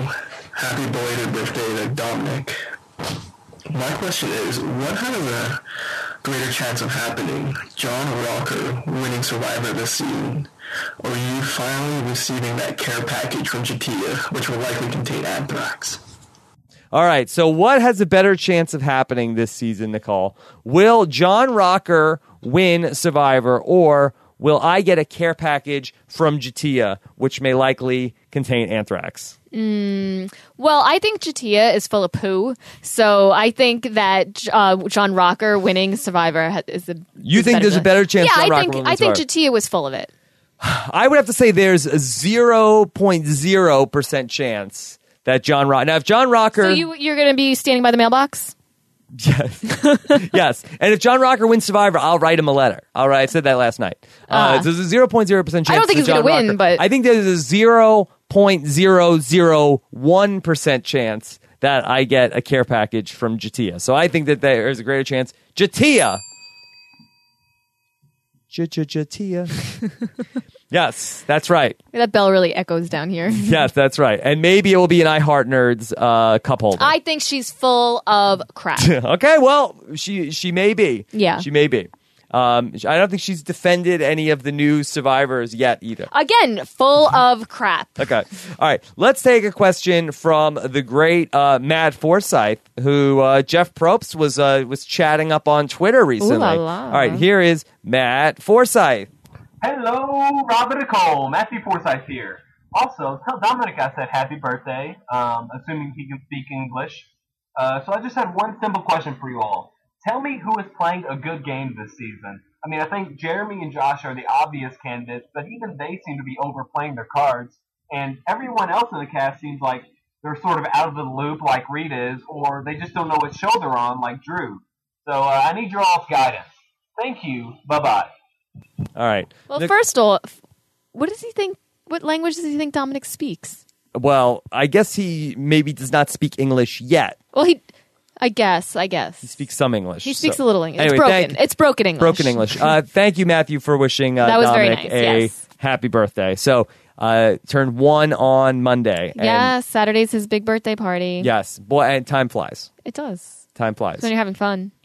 That's Not right. when you're not having fun. okay. So, was it fun or not fun to have a baby for a year? It's been very fun. I'm exhausted, but it's been very fun. Yes, very fun. So, okay, so Matthew wants to know: Is anybody playing a good game this year? I don't know. Yeah, it's hard. It's hard. I to feel like it's all over the place. It is a little. It is a little bit all all over the place. It's hard to really get a sense. I'm trying to think. Last season, though, if we were going to say who's playing a good game, we would have said, "Oh, we wouldn't have said Tony." If, if you asked us last year who's playing the good game, At least, at least we would have said he's playing the game, though.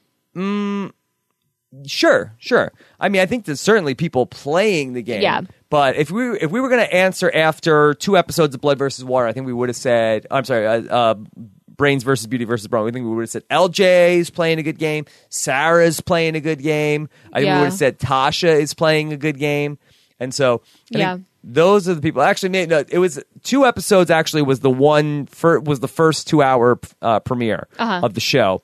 So um, we actually knew more. Like I liked. I think I like that. That Survivor the first night should be two hours, and it should just be two episodes. So at least we can really, Yeah. j- uh, really get Get an into it. idea of what's get going into it. on, But I think yeah. we would have said LJ is playing a good game. We would have said Sarah's playing a good game, and both those people were not ultimately the winner. So Yeah. I think maybe it's possible we could be being a little too hard on this season, saying that you know everybody is you know kind of clueless about what they're doing. Yeah.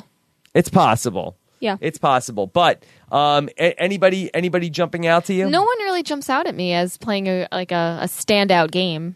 Yeah.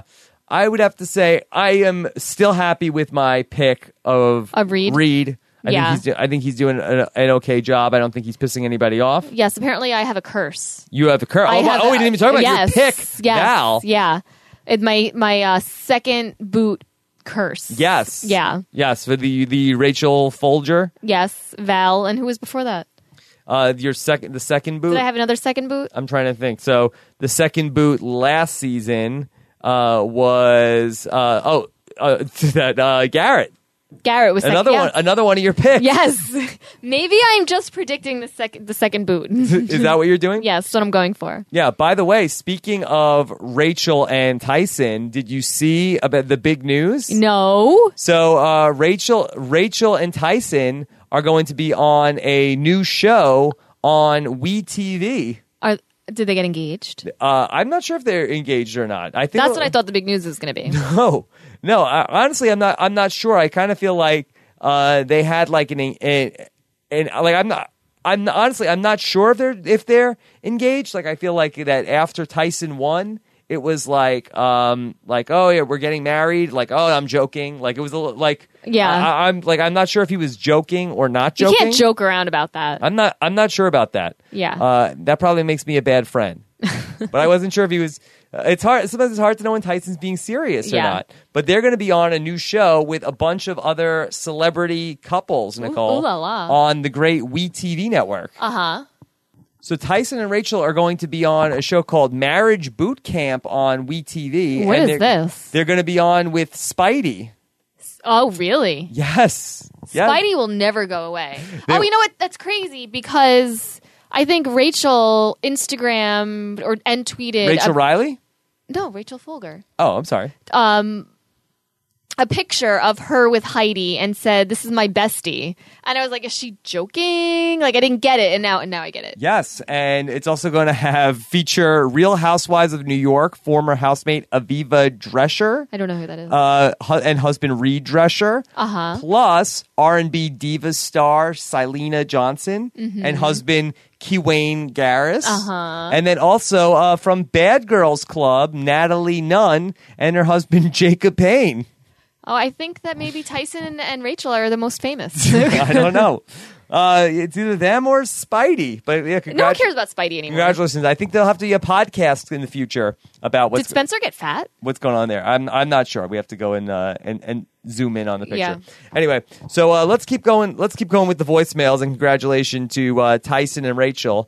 Let's take a question from Travis Almendinger. You ready? Ready? Here we go. Hey Rob, it's Travis Almendinger calling from Missouri. Uh, we're loving this season of Survivor, but I wanted to mention a highlight uh, for us, and it's coming from the wardrobe department. So in the past, we've had Coach with his bedazzled jacket, we've had Cochran's sweater vest, and we've had Tarzan's uh, undies. But this season, we have the under the radar player of Wes, who is actually wearing camouflage. So, as if his gameplay didn't make him invisible enough, production has gone out of its way to make him an actual part of the scenery by putting him in camo. Uh, love the show. Keep up the good work. Bye. All right, Travis wants to talk about Wes's camo. Uh huh. Nicole. Yes. So, what do you think? Have you been able to spot Wes this season? You know what? I haven't. I guess it's working. So, is that is that working? It's working. Is it a bad move to wear camo on Survivor? I, apparently, it is. I feel like you want to wear bright colors. You don't want to blend into the background. Now, if you were building a spy shack, would it be better to wear camo? It would be better if you were building a spy shack. Maybe that's what he's doing. Look, if you're going to build a spy shack, you're going to want to wear camouflage. I feel like that was half Tony, half, half Nadia and Natalie. No, no, you Yes, fool. yes. No, yes. no. camouflage. You got to wear. Yes. Uh, we need to see Tony in camo, or you'd never see You Tony. see somebody you, wearing You'd never that. see it coming. Yeah. You'd, ne- you'd never see it coming. All right. Uh, let's go to our embedded reporter out there who is uh, talking up Survivor on the streets of New York City. Here is a voicemail from Morty on the street. Morty on the street. Hey Rob, it's Morty on the street. It was also meaning last night. After looking at the Wikipedia page and looking at how the votes broke down for the first time around, I would posit that Wes changed his vote, being that he just wanted to see the idol being played based on his interview. What do you think? All right. So, Nicole, uh, Morty has been talking to people on the street. Uh huh. He thinks that Wes voted for he voted for Val just because he wanted to see that idol get played. Uh huh. What do you What do you think about that? Well, I don't think that's not a smart thing to do. Obviously, you want the idol to be played if it's there, right? Yes.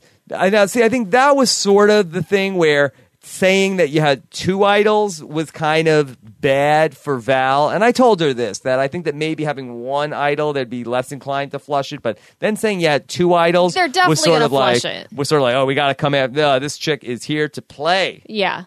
She's a she's a player. player. She's a player. That joke will never get old, right? no, no, it won't. Um, it's actually so old that probably 80% of the audience has no idea what I'm even talking about. But anyway, doesn't mean I'll stop doing it. Does not mean that. And so, um, yeah, Wes seemed very interested in the idol. It was sort of like, uh, like let's see the idol tonight. We want to see the idol get played. It's like going Yeah. Mm-hmm. going to fireworks.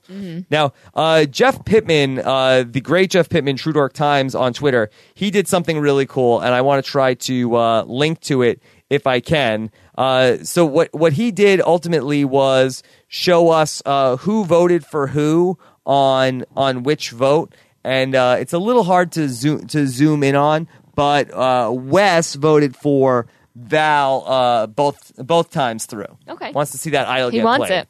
Because the problem last night was that they showed us in the credits of who uh, voted for who as far as the tiebreak vote, not the original vote. Uh huh. So it's a it's a little a little hard to tell, but uh, we, I believe we saw Wes's vote uh, the the first time through.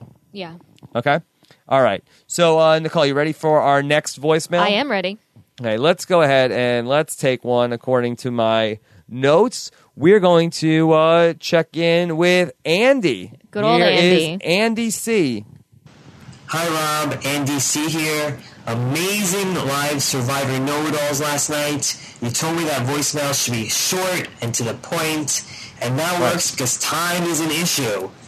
But like an unnamed Broadway show, I thought I had a great voicemail, but your audience hates it. So you need to stop and rework the voicemail, take out words, put in impressions, and do it again on opening night to make the podcast stronger. Talk to you later. Bye. All right, Andy, I'm going to give you one one more thing on the voicemail. I'm going to give you one more tip. One more chance. There should pre- there should be a question in there. that was a You statement. have to be specific. that was a statement. Yes. Uh, I didn't hear a question. Did you hear a question? I did not. We was talking. But he's a- going. He's he's going back to the drawing board. Yeah. Yes, it was a lot of talking about what should be in a good voicemail, but I didn't hear a question. no, there. maybe next time. Maybe next week. So we got to get a question there, Yeah. there, Andy. You're almost there. Yeah. You're almost there. Short, sweet. And a question. We like a joke. Mm-hmm. That's good. Yeah. Um. And but you got to get a question in there. and complimenting us is nice too. yeah. No, you don't go crazy. No, go crazy. I- again, we want to focus on the short. If it's a quick compliment, Yeah. No, Yeah. you should compliment us. maybe could you give people a code word that means compliment that'll save time? A short word. It- it- well, the word doesn't have to necessarily be short, Uh-huh. but it'll be shorter than giving us a compliment. Just say compliment. Compliment. okay. All right. Uh, how about Louise? Have you are you interested in hearing from Louise? the famous Louise. the famous Louise from Australia. Okay. Uh, let's check in with Louise. Hey Rob, it's Louise from Melbourne. I haven't actually seen the episode yet, so my question is not very deep. But when I heard you were having Penner on the podcast this week, I started to remember what he was like on the show. And he always had the cool hat, the funky board shorts, a t-shirt. He was dressed for a day at the beach. The boys in the show at the moment are walking around on my screen in their underpants the girls, like Julie has not been given enough fabric to make an outfit for herself. So my question for you today is do you think the survivors are ever going to be allowed to wear clothes again? All right, thanks so much. Bye. Nicole, have the survivors gotten too naked? It's never too naked. Never too naked. Never too naked. Well, I'm glad. Now, I played Survivor in an era where you uh, wore clothes. and you had long sleeves. I had long sleeves. They, They, they, made. they put him in a snowsuit. They put me in more clothes. They said, "Rob, we, we think You there's a chance up." you could be naked. We need you to wear more clothes. Here's more fabric. yes. Here's more fabric. Maybe a hat. Maybe Yes. gloves. How about a jacket? How about a mask? How about something else? Ski mask. Yes, yes. So nowadays on Survivor, though, they're giving you less and less. And do you remember last week when I said that the girls wear bras underneath their their buffs, and you said no, they don't. okay, all right, They do. they do. Okay. Yeah. Well, it's it, it doesn't make sense. It, it makes sense if you don't have saline holding your boobs up. Okay, well, I, I don't want to get into this again. I, I don't want to get into this again. But Nicole, do you think that we are getting to the point where we will see? I talked about this last night. Will we ever see naked Survivor? Well, there's naked dating. Right. There's a whole bunch of naked TV shows. Yes, It's po- not on CBS, but Yes. you may see it on a different show. For sure. yes. How come you didn't watch Naked and Afraid with Michael Jefferson? It was on? Yes. Did we record it? No. Oh, is it on YouTube? I, I don't know. You'd have to search for it. I will search for it. You'd have it. to search for it. Okay. So do The, you, the ladies will let me know if it's worth watching. okay. Do you think that Survivors? Uh, so you're happy with the direction Survivor has evolved to? I, I'm not complaining about it. You're not complaining. Yeah. I do. You know, I do feel like it's a little. It gets a little awkward. Sometimes, you know what? It does. Sometimes, it, it- yeah, they get really dirty. Not like, ooh, dirty. Like, ew, dirty. Okay. yeah. I mean, it it would it wouldn't kill people to have a bathing suit. I, I also think that you know they may give like if like if Penner played again, like I'm pretty sure they're giving Penner his bathing suit. They're not going to say like uh, Yeah, walk You know, they, we, we don't want to have like another like Phillip Sheppard like uh, tidy pinkies incident. Or maybe what they do. I don't know. Yeah. Uh, You know, it, it people talk about it. People talk. I guess people talk about it. All right, uh, let's go ahead and let's bring in Daniel Ladiano. Nicole, here he is. He's back. Hey, Rob, here's my question. If you were in Baylor's shoes and Josh tells you literally that he put a vote against you because it's part of his method of madness, would you actually want to flip against Josh or maybe work with him? Because I recall on Amazon you flipped against Alex when he told you that you were his number four. Now it's a different scenario, but would you want to work with a guy like that or not? Because to me it seems like someone you can trust. Tell me what you think about it. Take care. Take care. Okay, Nicole. The situation with Baylor and Josh. We talked about it a lot from Josh's perspective, but we didn't really talk about it a lot from Baylor's perspective. She called it, uh, I think she said it was sketchy and scary Uh-huh. that he did that to her. And I feel like that w- something that I'm very, very big on right now is whether it's in Survivor or whether it's in dating or whether it's in Why? Who are you dating? I, I- again, I, I'm I'm talking to the audience. Oh, I just wanted I'm not to clarify. personalizing this. Yeah. but I do think that people need to be very aware of the fact of when they're the number one choice and the and like the you know you're being like straight with somebody and when they're an option Right. and i think a lot of survivor is understanding when oh wait i'm not this person's number one choice i'm just a backup plan Yeah. and so I think that Baylor needs to wake up to the fact that I don't think that she's necessarily Josh's number one, you know, way to go. I think she's a backup plan for yeah. him. I agree. And so Baylor, if she's going to put all her faith in Josh, I don't think it's the right thing to do. No, I think that his move should have told her something. Because if somebody is like again, like in a relationship, in work, in Survivor, if you are somebody's number one, they don't treat you like that. They, Yeah. You don't find out the next day like, oh yeah, I was gonna tell you. Um, yeah, I No, totally. I did, uh, you know, I screwed you over so nobody would think that we were that we were cool. So just don't tell anybody. We're secret friends. Yeah, that's what Yeah, you tell your mistress. Yeah, that's what like oh yeah, like uh, oh yeah, baby, like uh, why don't we just uh, I'll see you the day after Valentine's Day. that way nobody'll know that we're how much in love we are. Yeah. Like, oh man. And it'll be more romantic. No one It'll will be, more there. romantic Yeah. because that'll just be our day and Yeah. nobody will know. We don't have to share it. We don't have to share it with Mhm. anybody. Seems like you've given that a lot of thought. yeah, yeah. So if I'm Baylor, and again, she's 20. What does she, what does she know? yeah. I don't know. Th- So mom's been divorced three times though. Yeah. So I'm sure mom's heard that line. Yes, yeah. Like, uh, don't worry, Missy. That uh, don't- we're gonna, me and you, uh, we're gonna celebrate St. Patrick's Day on the 18th. That's right. We're going to, we're going to, we're gonna make green pancakes uh, the next day. That'll be our day, It'd, Missy. it'd really be mold. Yeah. Yes. Okay. So yes, that that's the key to Survivor: knowing when you're number one and knowing when you're just somebody's option. Yes. That's that's right. You never want to be the option. Because a lot of times I feel like I'm just an option for you. No, baby. No. Yes. yes. It's true. That's just what I want them to think. That's all right. Fair, fair enough. Fair enough. All right. Let's go ahead and let's take another. Uh, let's take another voicemail. How about uh, this one? Uh, this is one from Zach in Texas.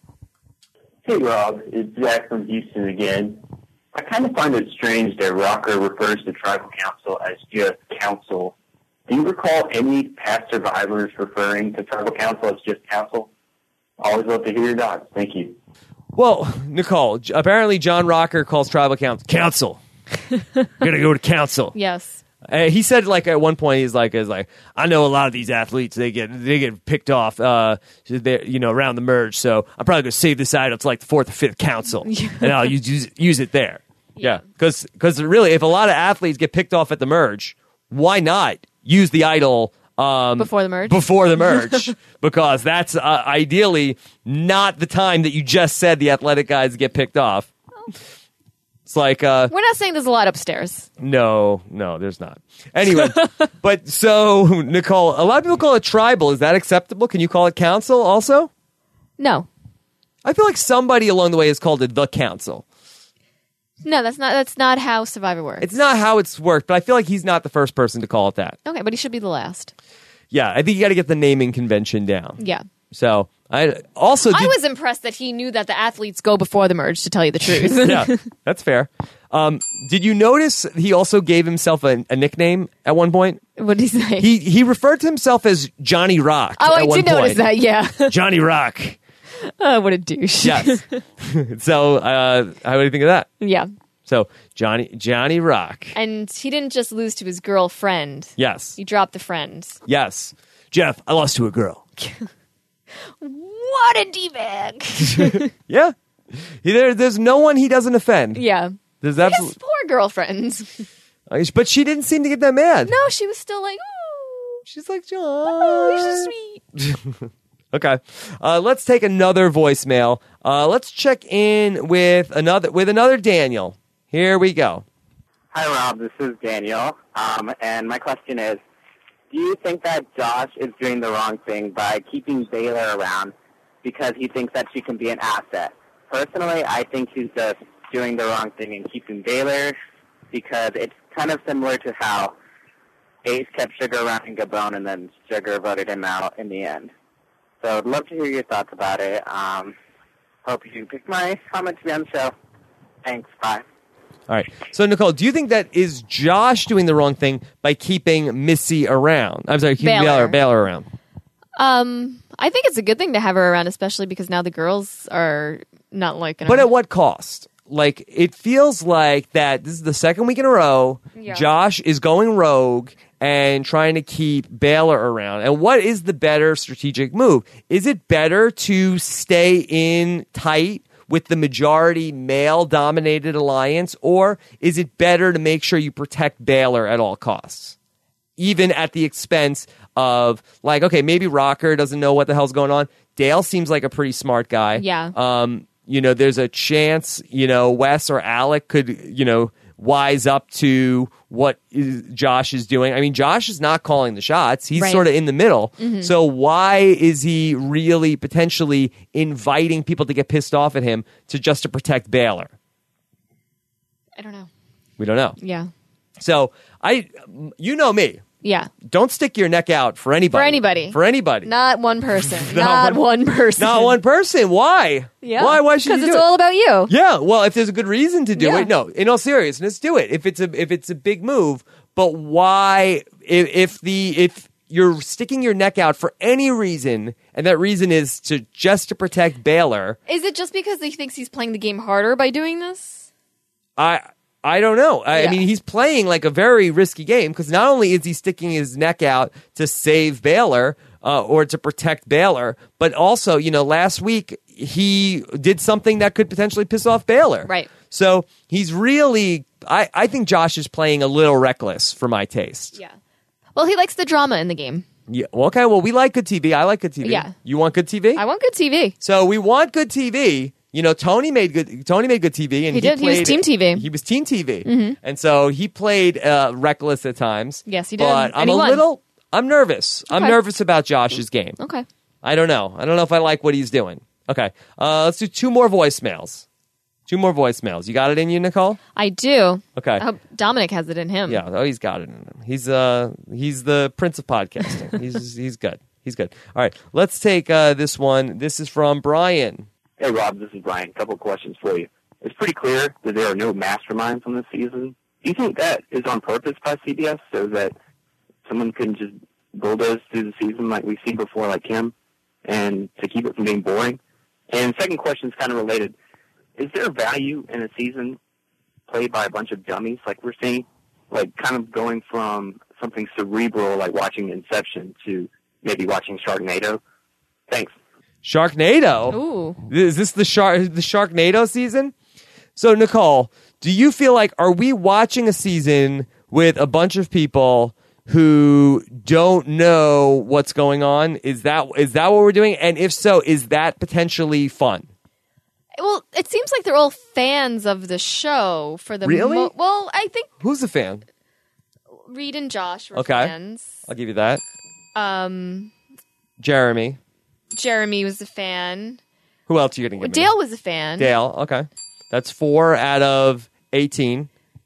It seems like Rocker kind of knew. He's not. He's uh, not- well- Nicole. He found an idol. I know. and then also believed the story that Val also found two, other idols. idols. Okay, I didn't say he was good at the game. No. He has he seen tape of the show? Maybe yes, he's seen tape of the show. He's seen tape of the show. Yeah. That's it. Okay. Yeah. All right. So fine. We're playing with a bunch of dummies. Is that what you wanted to hear?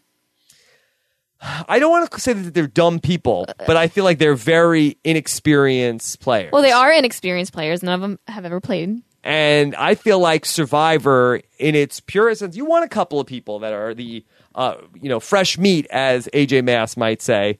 But I don't think you want a season that's predominantly fresh meat. Yeah. Because as we just saw on Big Brother, and where you have one or, Right. one person that really knows the game well, and everybody else is fresh meat, that is not good TV. Yeah, I don't understand Val and the two f- idols that didn't exist. Like a like a good player wouldn't have done that. They Yeah, would but what did you want Val to do? I don't know. Maybe say she didn't have two idols. What do you want her to say? I don't know. I, I just feel like with Val, and we, we talked about this earlier with Penner and, and, and with Val, if she was de- if she was the next one to go home, Right. you know what do you, what is she supposed to do? What would you have done? said I have uh, said I have uh, You would've scrambled. the, Tyler Perry idol. You wouldn't know. You would. Yes, said I- you I would have had- scrambled and I- thought of something I, else. I would have said I had two Tyler Perry idols. Okay, well, you and know if, and if you vote for me, you'll go home automatically after the votes are well, then maybe that would have worked. At least it would have been something. Yes, yes. No, I, I don't, honestly I don't know what Val could have done. I mean, I don't know who she but talked what would you? to. But really, what would you have done? I think well, you got to see if there's an opening anywhere, Mhm. and I'm not sure necessarily. It didn't seem like Wes or Dale or John Rocker uh, really were you know open open to her. So, So you just die. I mean, uh, you gotta you gotta figure you gotta figure something out. I mean, again, I don't see you as just going to tribal council and going, well, let's let's just hope for the best. Well, sometimes that happens, Nicole, and sometimes you get sometimes you get blindsided, and you're hoping for the best. Uh, sometimes you don't you don't know it's coming. Uh, she seemed to know it's coming. Right. I don't think you would have done that though. uh, ag- again, I, I don't know what necessarily like I, I'm not unless I quantum leap into her, into her and Right. know what all the relationships are. I don't know who she could have talked to, but it didn't seem like anybody was giving her an in. I guess I, I hear what you're saying, but I think that you and some other strong players would have figured something Yeah, out. I think she was in a bad spot. All right, let's Yeah. do one one She more was. voicemail. One more voicemail. Hello, Rob and Nicole. This is Ryan, and I was wondering if you guys think that Baylor will try to make a big move potentially the next tribal council she goes to after seeing her name on the parchment four times, or will we have a very static vote off where it's either Baylor getting the landslide that voted off or Jaclyn? Thank you. Have a great day. Will Baylor make a big move? Why are you smiling? Because I feel like Baylor's going to go cuckoo bird after this. Uh is is she? I mean, what does what does a cuckoo Baylor look like? I I feel like she'll get pouty. I but- feel like she's gonna g- g- she's gonna try some stuff to get out of this position, and I, I think she's scared. You do crazy things when you're scared. Yeah. I, I'm not sure exactly why the tribe uh, seemed to target her next instead of Jaclyn. Yeah. Maybe because Jaclyn is bigger in the cha- in the challenges. Uh-huh. Uh, I know that uh, when Kelley went up against Jacqueline the first time, she said, "Oh, she's uh, you know she's like a bi- she's big." Yeah. Uh, so maybe they feel like she's better physically in the, in the challenge as Uh-huh. opposed to Baylor, who I have to give her credit. I, I thought that she just got hit with the pillow and was crying last night. She did like crack heads with her mom. Yeah. It's a sad story. Sad. It's a sad story. I don't know how long Baylor is for the, for the game. Yeah. Not not getting a good feeling on Baylor. Not- I don't no. think there'll be a big move coming from Baylor next week. Yeah. I think we'll have some something uh, dramatic though. Something dramatic. All right. So Nicole, let's jump into some of the survivors on social media. Crazy Twitter. Uh, so all right, so uh, here we here we go. Uh, so l- let's uh, talk about some of some of the stuff that's happening, and uh, let's go ahead and let's start with Eliza, who I got to see last night. Uh, she she came out for a bit. She tweeted, I didn't know Eliza was going to be there. That bums me out. "Yeah, we saw uh, And Francesca. French Eliza and Francesca came came out. They they met up uh, after. Parvati and Fincher were at the uh, the show. Sophie came to the show. oh man. Yeah. Uh, so Eliza tweeted, Of course, John and his ego chose to do the challenge that obviously someone smaller would be better at. He's awful. I got beat by a girl. Yep. You just got Eliza. you got Eliza. Um, also, uh, more for John Rocker. Eliza says, Hmm, John Rocker or Boobies. McGee, uh, as she's been dubbed. Hard to know who to root for. Hate them both. Um, now, has Tell us how you really feel, Eliza. yes, yes. Uh, what? okay, but you know Eliza's going to be friends You with know, let Julie me afterwards. yeah, let me well, let me clean this up and uh, let me make this for the sake of talking about it uh, in Troyzan uh, speak. Uh, Eliza wants to call uh, Julie Taters McGee. okay. That- and so, uh, so Eliza calls her, says, "Hmm, John Rocker or Taters McGee," as she's been dubbed. But did anybody else dub her that except Eliza? Nope, just Eliza. I think Eliza. Just Eliza. I think Eliza has dubbed her that. Okay. Uh, then Eliza, I, I, apparently after he found the idol, uh, she tweeted, uh, "The fix is in. This is BS." Hashtag John Rocker sucks. Although, you know, when he was looking for the idol, I was like, what an idiot. They never hide the idol in the dirt where there's nothing around. And I was like, he is so stupid. He's never watched it before. It's in a tree, and then he finds it. And I was like, what, what, what? Yeah, Johnny Rock. Yeah. All right, Penner, my guest today, uh Uh-huh. he had some tweets. He said, uh, "Survivor Nadiya hasn't cried in ten years. I cry over good scrambled eggs." Oh, just like Dominic. yes, if they're, if they're too hot. Uh, Penner also said, "I called one twin the other one's name. Sorry, twin." it's Twinny. It's Twinny. Penner, you fool. Uh, it's funny. Uh, Penner also tweeted, uh, Penner's on a roll. Yeah, he was on a roll on the podcast. today. He said Julie wins and John's too tall and sexist and, bizarre. okay. Uh, also, Penner tweeted uh, Survivor Jeff plays hardball. Ooh, scary.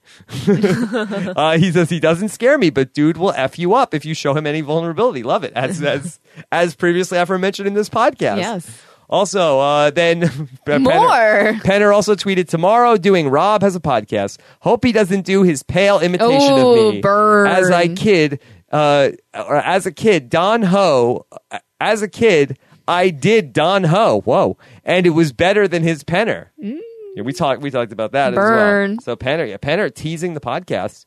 Um, all right, here's. Here's Tyrone Davis, the great Tyrone Davis, Nicole. One of my favorite. You remember I, Tyrone I love Tyrone. Me, we're Facebook friends. Yes, all caps. Always. All- all He's yelling. He's yelling. He's always yelling. He says, uh, "What I want to know is how me and John Rocker would handle Exile Island together." Hmm. Hashtag CBS. Hashtag Exile. Hashtag Get handled. I got money on Tyrone. Get handled. That's his hash. Is that his hashtag, or that's how he would handle John Rocker? John Rocker would get handled. Yes. I love when people make up their own hashtags. okay, uh, so, here, so here's uh, Reed and Josh. They had some tweets. Okay. I thought they weren't allowed. Well, um, Wheel. here's here's what they're doing. It's a little it's a little sneaky. Uh, so Reed tweeted almost 24 hours until the second episode of hashtag Mysteries of Laura. Oh. Who's excited? I know I am. Did anyone rewatch the premiere episode? so yeah, Josh or sorry, Reed is very excited for Mysteries of Laura. Yeah, I'm not, I don't know how I feel about that show. Yes. I, I think that's code. Oh, oh, I thought he really Code, watched it. yes, I thought he really watched no, it. Nobody's watching Mysteries of Laura. Mysteries of Laura Holtzwasser, maybe. Maybe. It's Uh, no mystery, though. Josh also said, uh, in memory of how it felt to be starving, I'm taking my cues from Garfield today. He ate everything, uh, rice diet tonight. Okay. All right. Um, and how about John Rocker?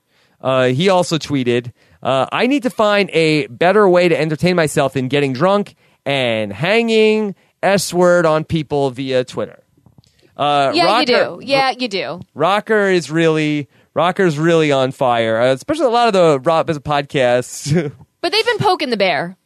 yeah, uh, yes, a lot of people p- poke the bear, and then he snaps back. Here's one from Ryan uh, Ryan uh, German who says, uh, "Hey Rocker, have you ever considered instead of uh, taking your anger out on Twitter, fixing yourself?" Oh. And John Rocker wrote back, and what would a winner like you suggest? Nothing like getting advice from someone who has never. Uh, I'm not sure if that, this got, got cut off. got cut off, but we It's a can only imagine. It's a mystery. We can only imagine where where it goes. Yes, yes. um, so uh, also, uh, Nadiya tweeted uh, next week we need to get. Uh, she makes up her a new hashtag herself, Everybo- and th- that that. hashtag is uh, F word Coyopa. Uh, we need to get that trending. Blah. Sorry, twin. so yeah, no, uh, no getting uh, cursing tr- hashtags trending. Yeah. please, Nadiya, stop it. It offends Rob. That off- that offend- that offends me as a social media user. Okay, uh, so I guess Nicole, that's uh, that's all there is on uh, social media. That's a wrap. no, no, it's it's not a wrap. it's not it's not a wrap. Um, okay, so uh, actually, we got a couple a couple more tweets. Uh, Mark Solera did a great job. Uh, really, really appreciate the help that whenever I can get it on getting. Taylor Cotter did a great job last week. Mark Solera did a great job this week. Um, Jeff Probst had some tweets um, that Jeff Probst uh, said. I have to admit, this is uh, remember when he did that. Uh, he did the trade with people. Yes. And he said, uh, I have to admit, I do feel like I have the greatest job in the world. I get paid to be a lippy know it all. Brilliant.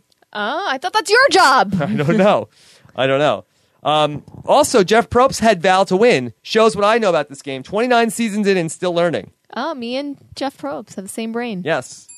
And also, uh, starting with season 31, Jeff Probst says, I will be looking for some new one liners. So feel free to share ideas. I just want to freshen things up a bit. So he wants us to come up with his one-liners. I wrote back to Jeff Probst and said, I will trade you 100 one liners for a venti mocha latte and a scone. I thought that was a fair trade. And what did he say? He did not write back. Oh, He did not write back to that. but he tweet. says he reads all of his tweets. He does. Okay. So, Nicole, this was sort of a crazy tweet, uh, uh, Twitter war that was happening Uh-huh. today. Twitter feud. We, you know, we love a Twitter feud. Okay. So Jeff Probst uh, started off uh, by tweeting, okay, buffs for the best quotes uh, from Survivor history. I'm not sure why uh, quotes is in quotes. That's a little meta for me. I don't know if you need to put quotes in quotes, Uh-huh. but Jeff Probst did. He wants the best uh, quotes in Survivor history. So Allison Sweeney, and, Uh-huh. and who is this, Nicole? She is the host of The Biggest Loser and a soap star. Okay. Uh, so she tweeted uh, anything and everything Boston Rob said ever. That's That's a little uh, kneecap sucking, if you ask me. Yeah, it's also I think that's a kind of a lazy answer. Yeah. Like uh I don't like, think I don't think Jeff's gonna like that answer. like if you're on Jeopardy and it's like uh you know this this quote was you know said at you know like uh like what is uh anything Abraham Lincoln ever said? Like where's the taboo buzzer? It's not here with me. buzz it anyway. Yeah. Anyway, so then here comes William Shatner of all people. William Shatner beams in. He says, uh, at Allie underscore Sweeney.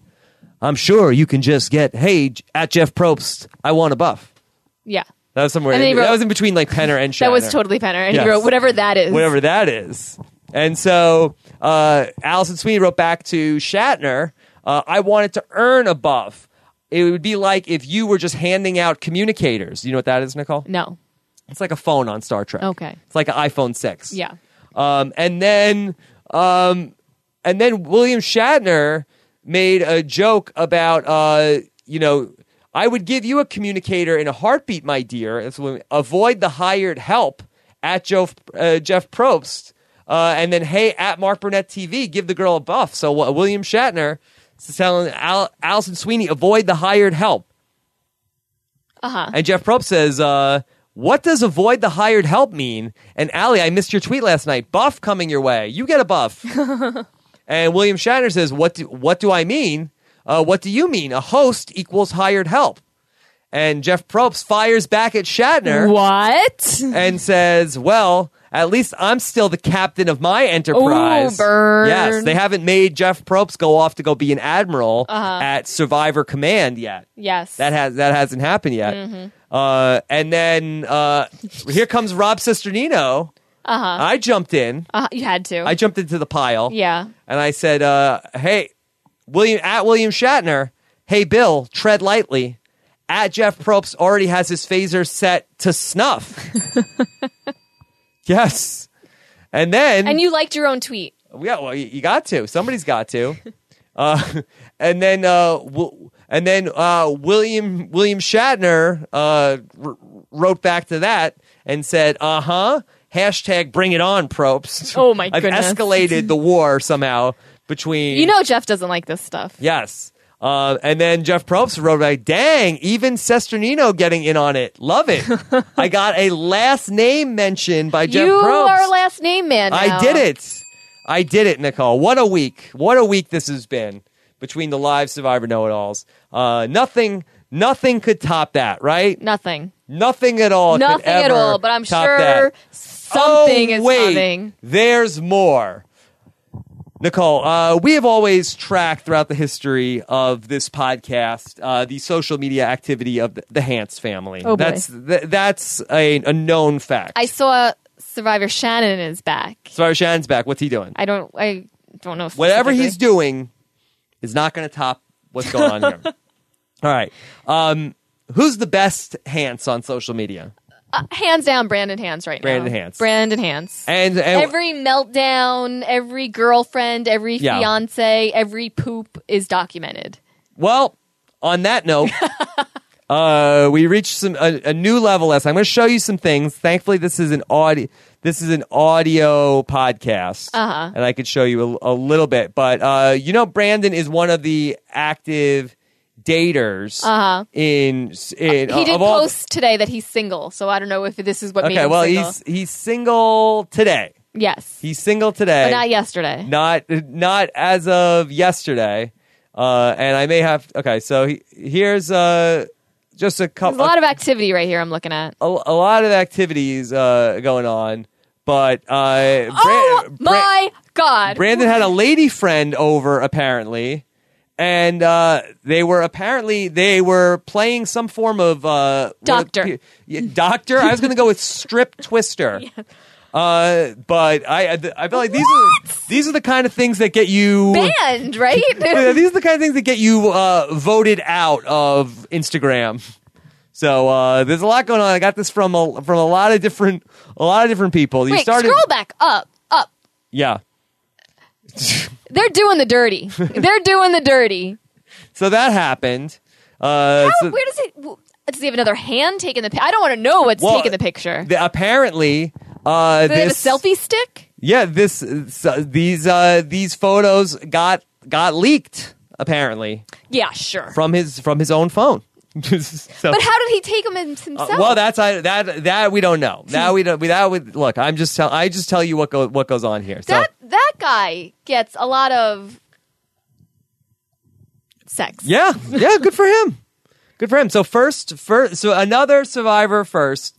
Uh, first, first survivor to That uh, deserves a trophy. to post. Yeah, to post pictures of themselves uh, uh, in public on Instagram. I, think was the first one. No, I like that's fair. That's fair, but that was at least pretending. Like, oh Uh. my god, somebody stole my tape. uh, and the money's in my bank account. yes. Somebody stole the tape and put all the money in my bank. so, uh, The- yeah, so this is uh first first on social media. Okay. first on social media. So Yeah. congratulations uh, to uh, to Uh, Brandon. what a trophy! Is it a naked trophy? I guess so. there you go. Um, I feel like there was there's so much more to talk about. but How I do you guess- top that? The how show do you is top over. that? The don't show think- is over. Yeah, yeah. I think you got to go out on a high note. Yeah. I think you got to go out on a high note. So, Nicole, um, hashtag. Survivor trophy. No, no, no, no. Naked no, trophy? No, no. Uh, no naked trophy. Don't make it. Don't make the that we we spent two hours and twenty minutes talking about real stuff. Don't make it. All right. what do you think? Let's see. Um, I would have to say, how about in honor of doing the podcast from your from your room? How about ha- hashtag creepy doll? Creepy doll. creepy doll. I'll post the picture. Uh, I'll post the picture from Instagram on that because uh, you know I am the best survivor Instagrammer there is. Uh, no, you're not. No, not even no, Not- not even close. Do you know that doll is wearing my christening outfit? Oh boy, it got creepier. It got creepier. it's true. It got creepier. It's true. Got just when you thought it couldn't get I worse. think it just opened its eyes. Oh no! All right, uh, we have to we have to get out of here. All right. Uh, so thank you guys uh, so much for uh, making it all the way through to the end. Thank you to Jonathan Penner. Uh, very very great. Jonathan Penner made it into the five time uh, podcast. Five timer. Yeah, the five time club. Does he get a robe and stuff? Yes, yes. He gets access to the Rob Has a Podcast mini bar. Yeah. as well, and also uh, he gets some uh, some coupons for. Uh, for Nature Box? yeah, for, for yeah, a dollar off a Nature Box also. Yes. So uh, all that is good. Anyway, so uh, we really appreciate it when you guys leave us comments and feedback on iTunes. That helps more and pe- more people find the show. Uh, you can do that at robhasawebsite.com slash iTunes or for the Survivor podcast feed, go to robhasawebsite.com slash survivor podcast.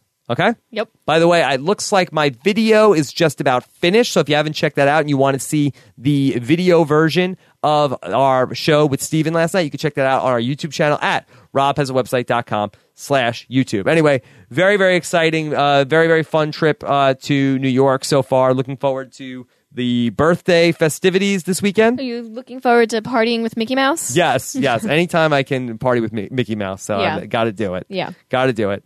Anyway, so uh, Nicole, thank you very much for uh, spending some time with us tonight. Well, thank you for having me. Yeah, and everybody have a great weekend, and uh, we'll talk to you guys again soon. And Amazing Race podcast coming your way Friday night live, uh, nine fifteen p.m. from Nicole's creepy bedroom. All right, It wasn't creepy when I lived here. take care, everybody. Bye, guys.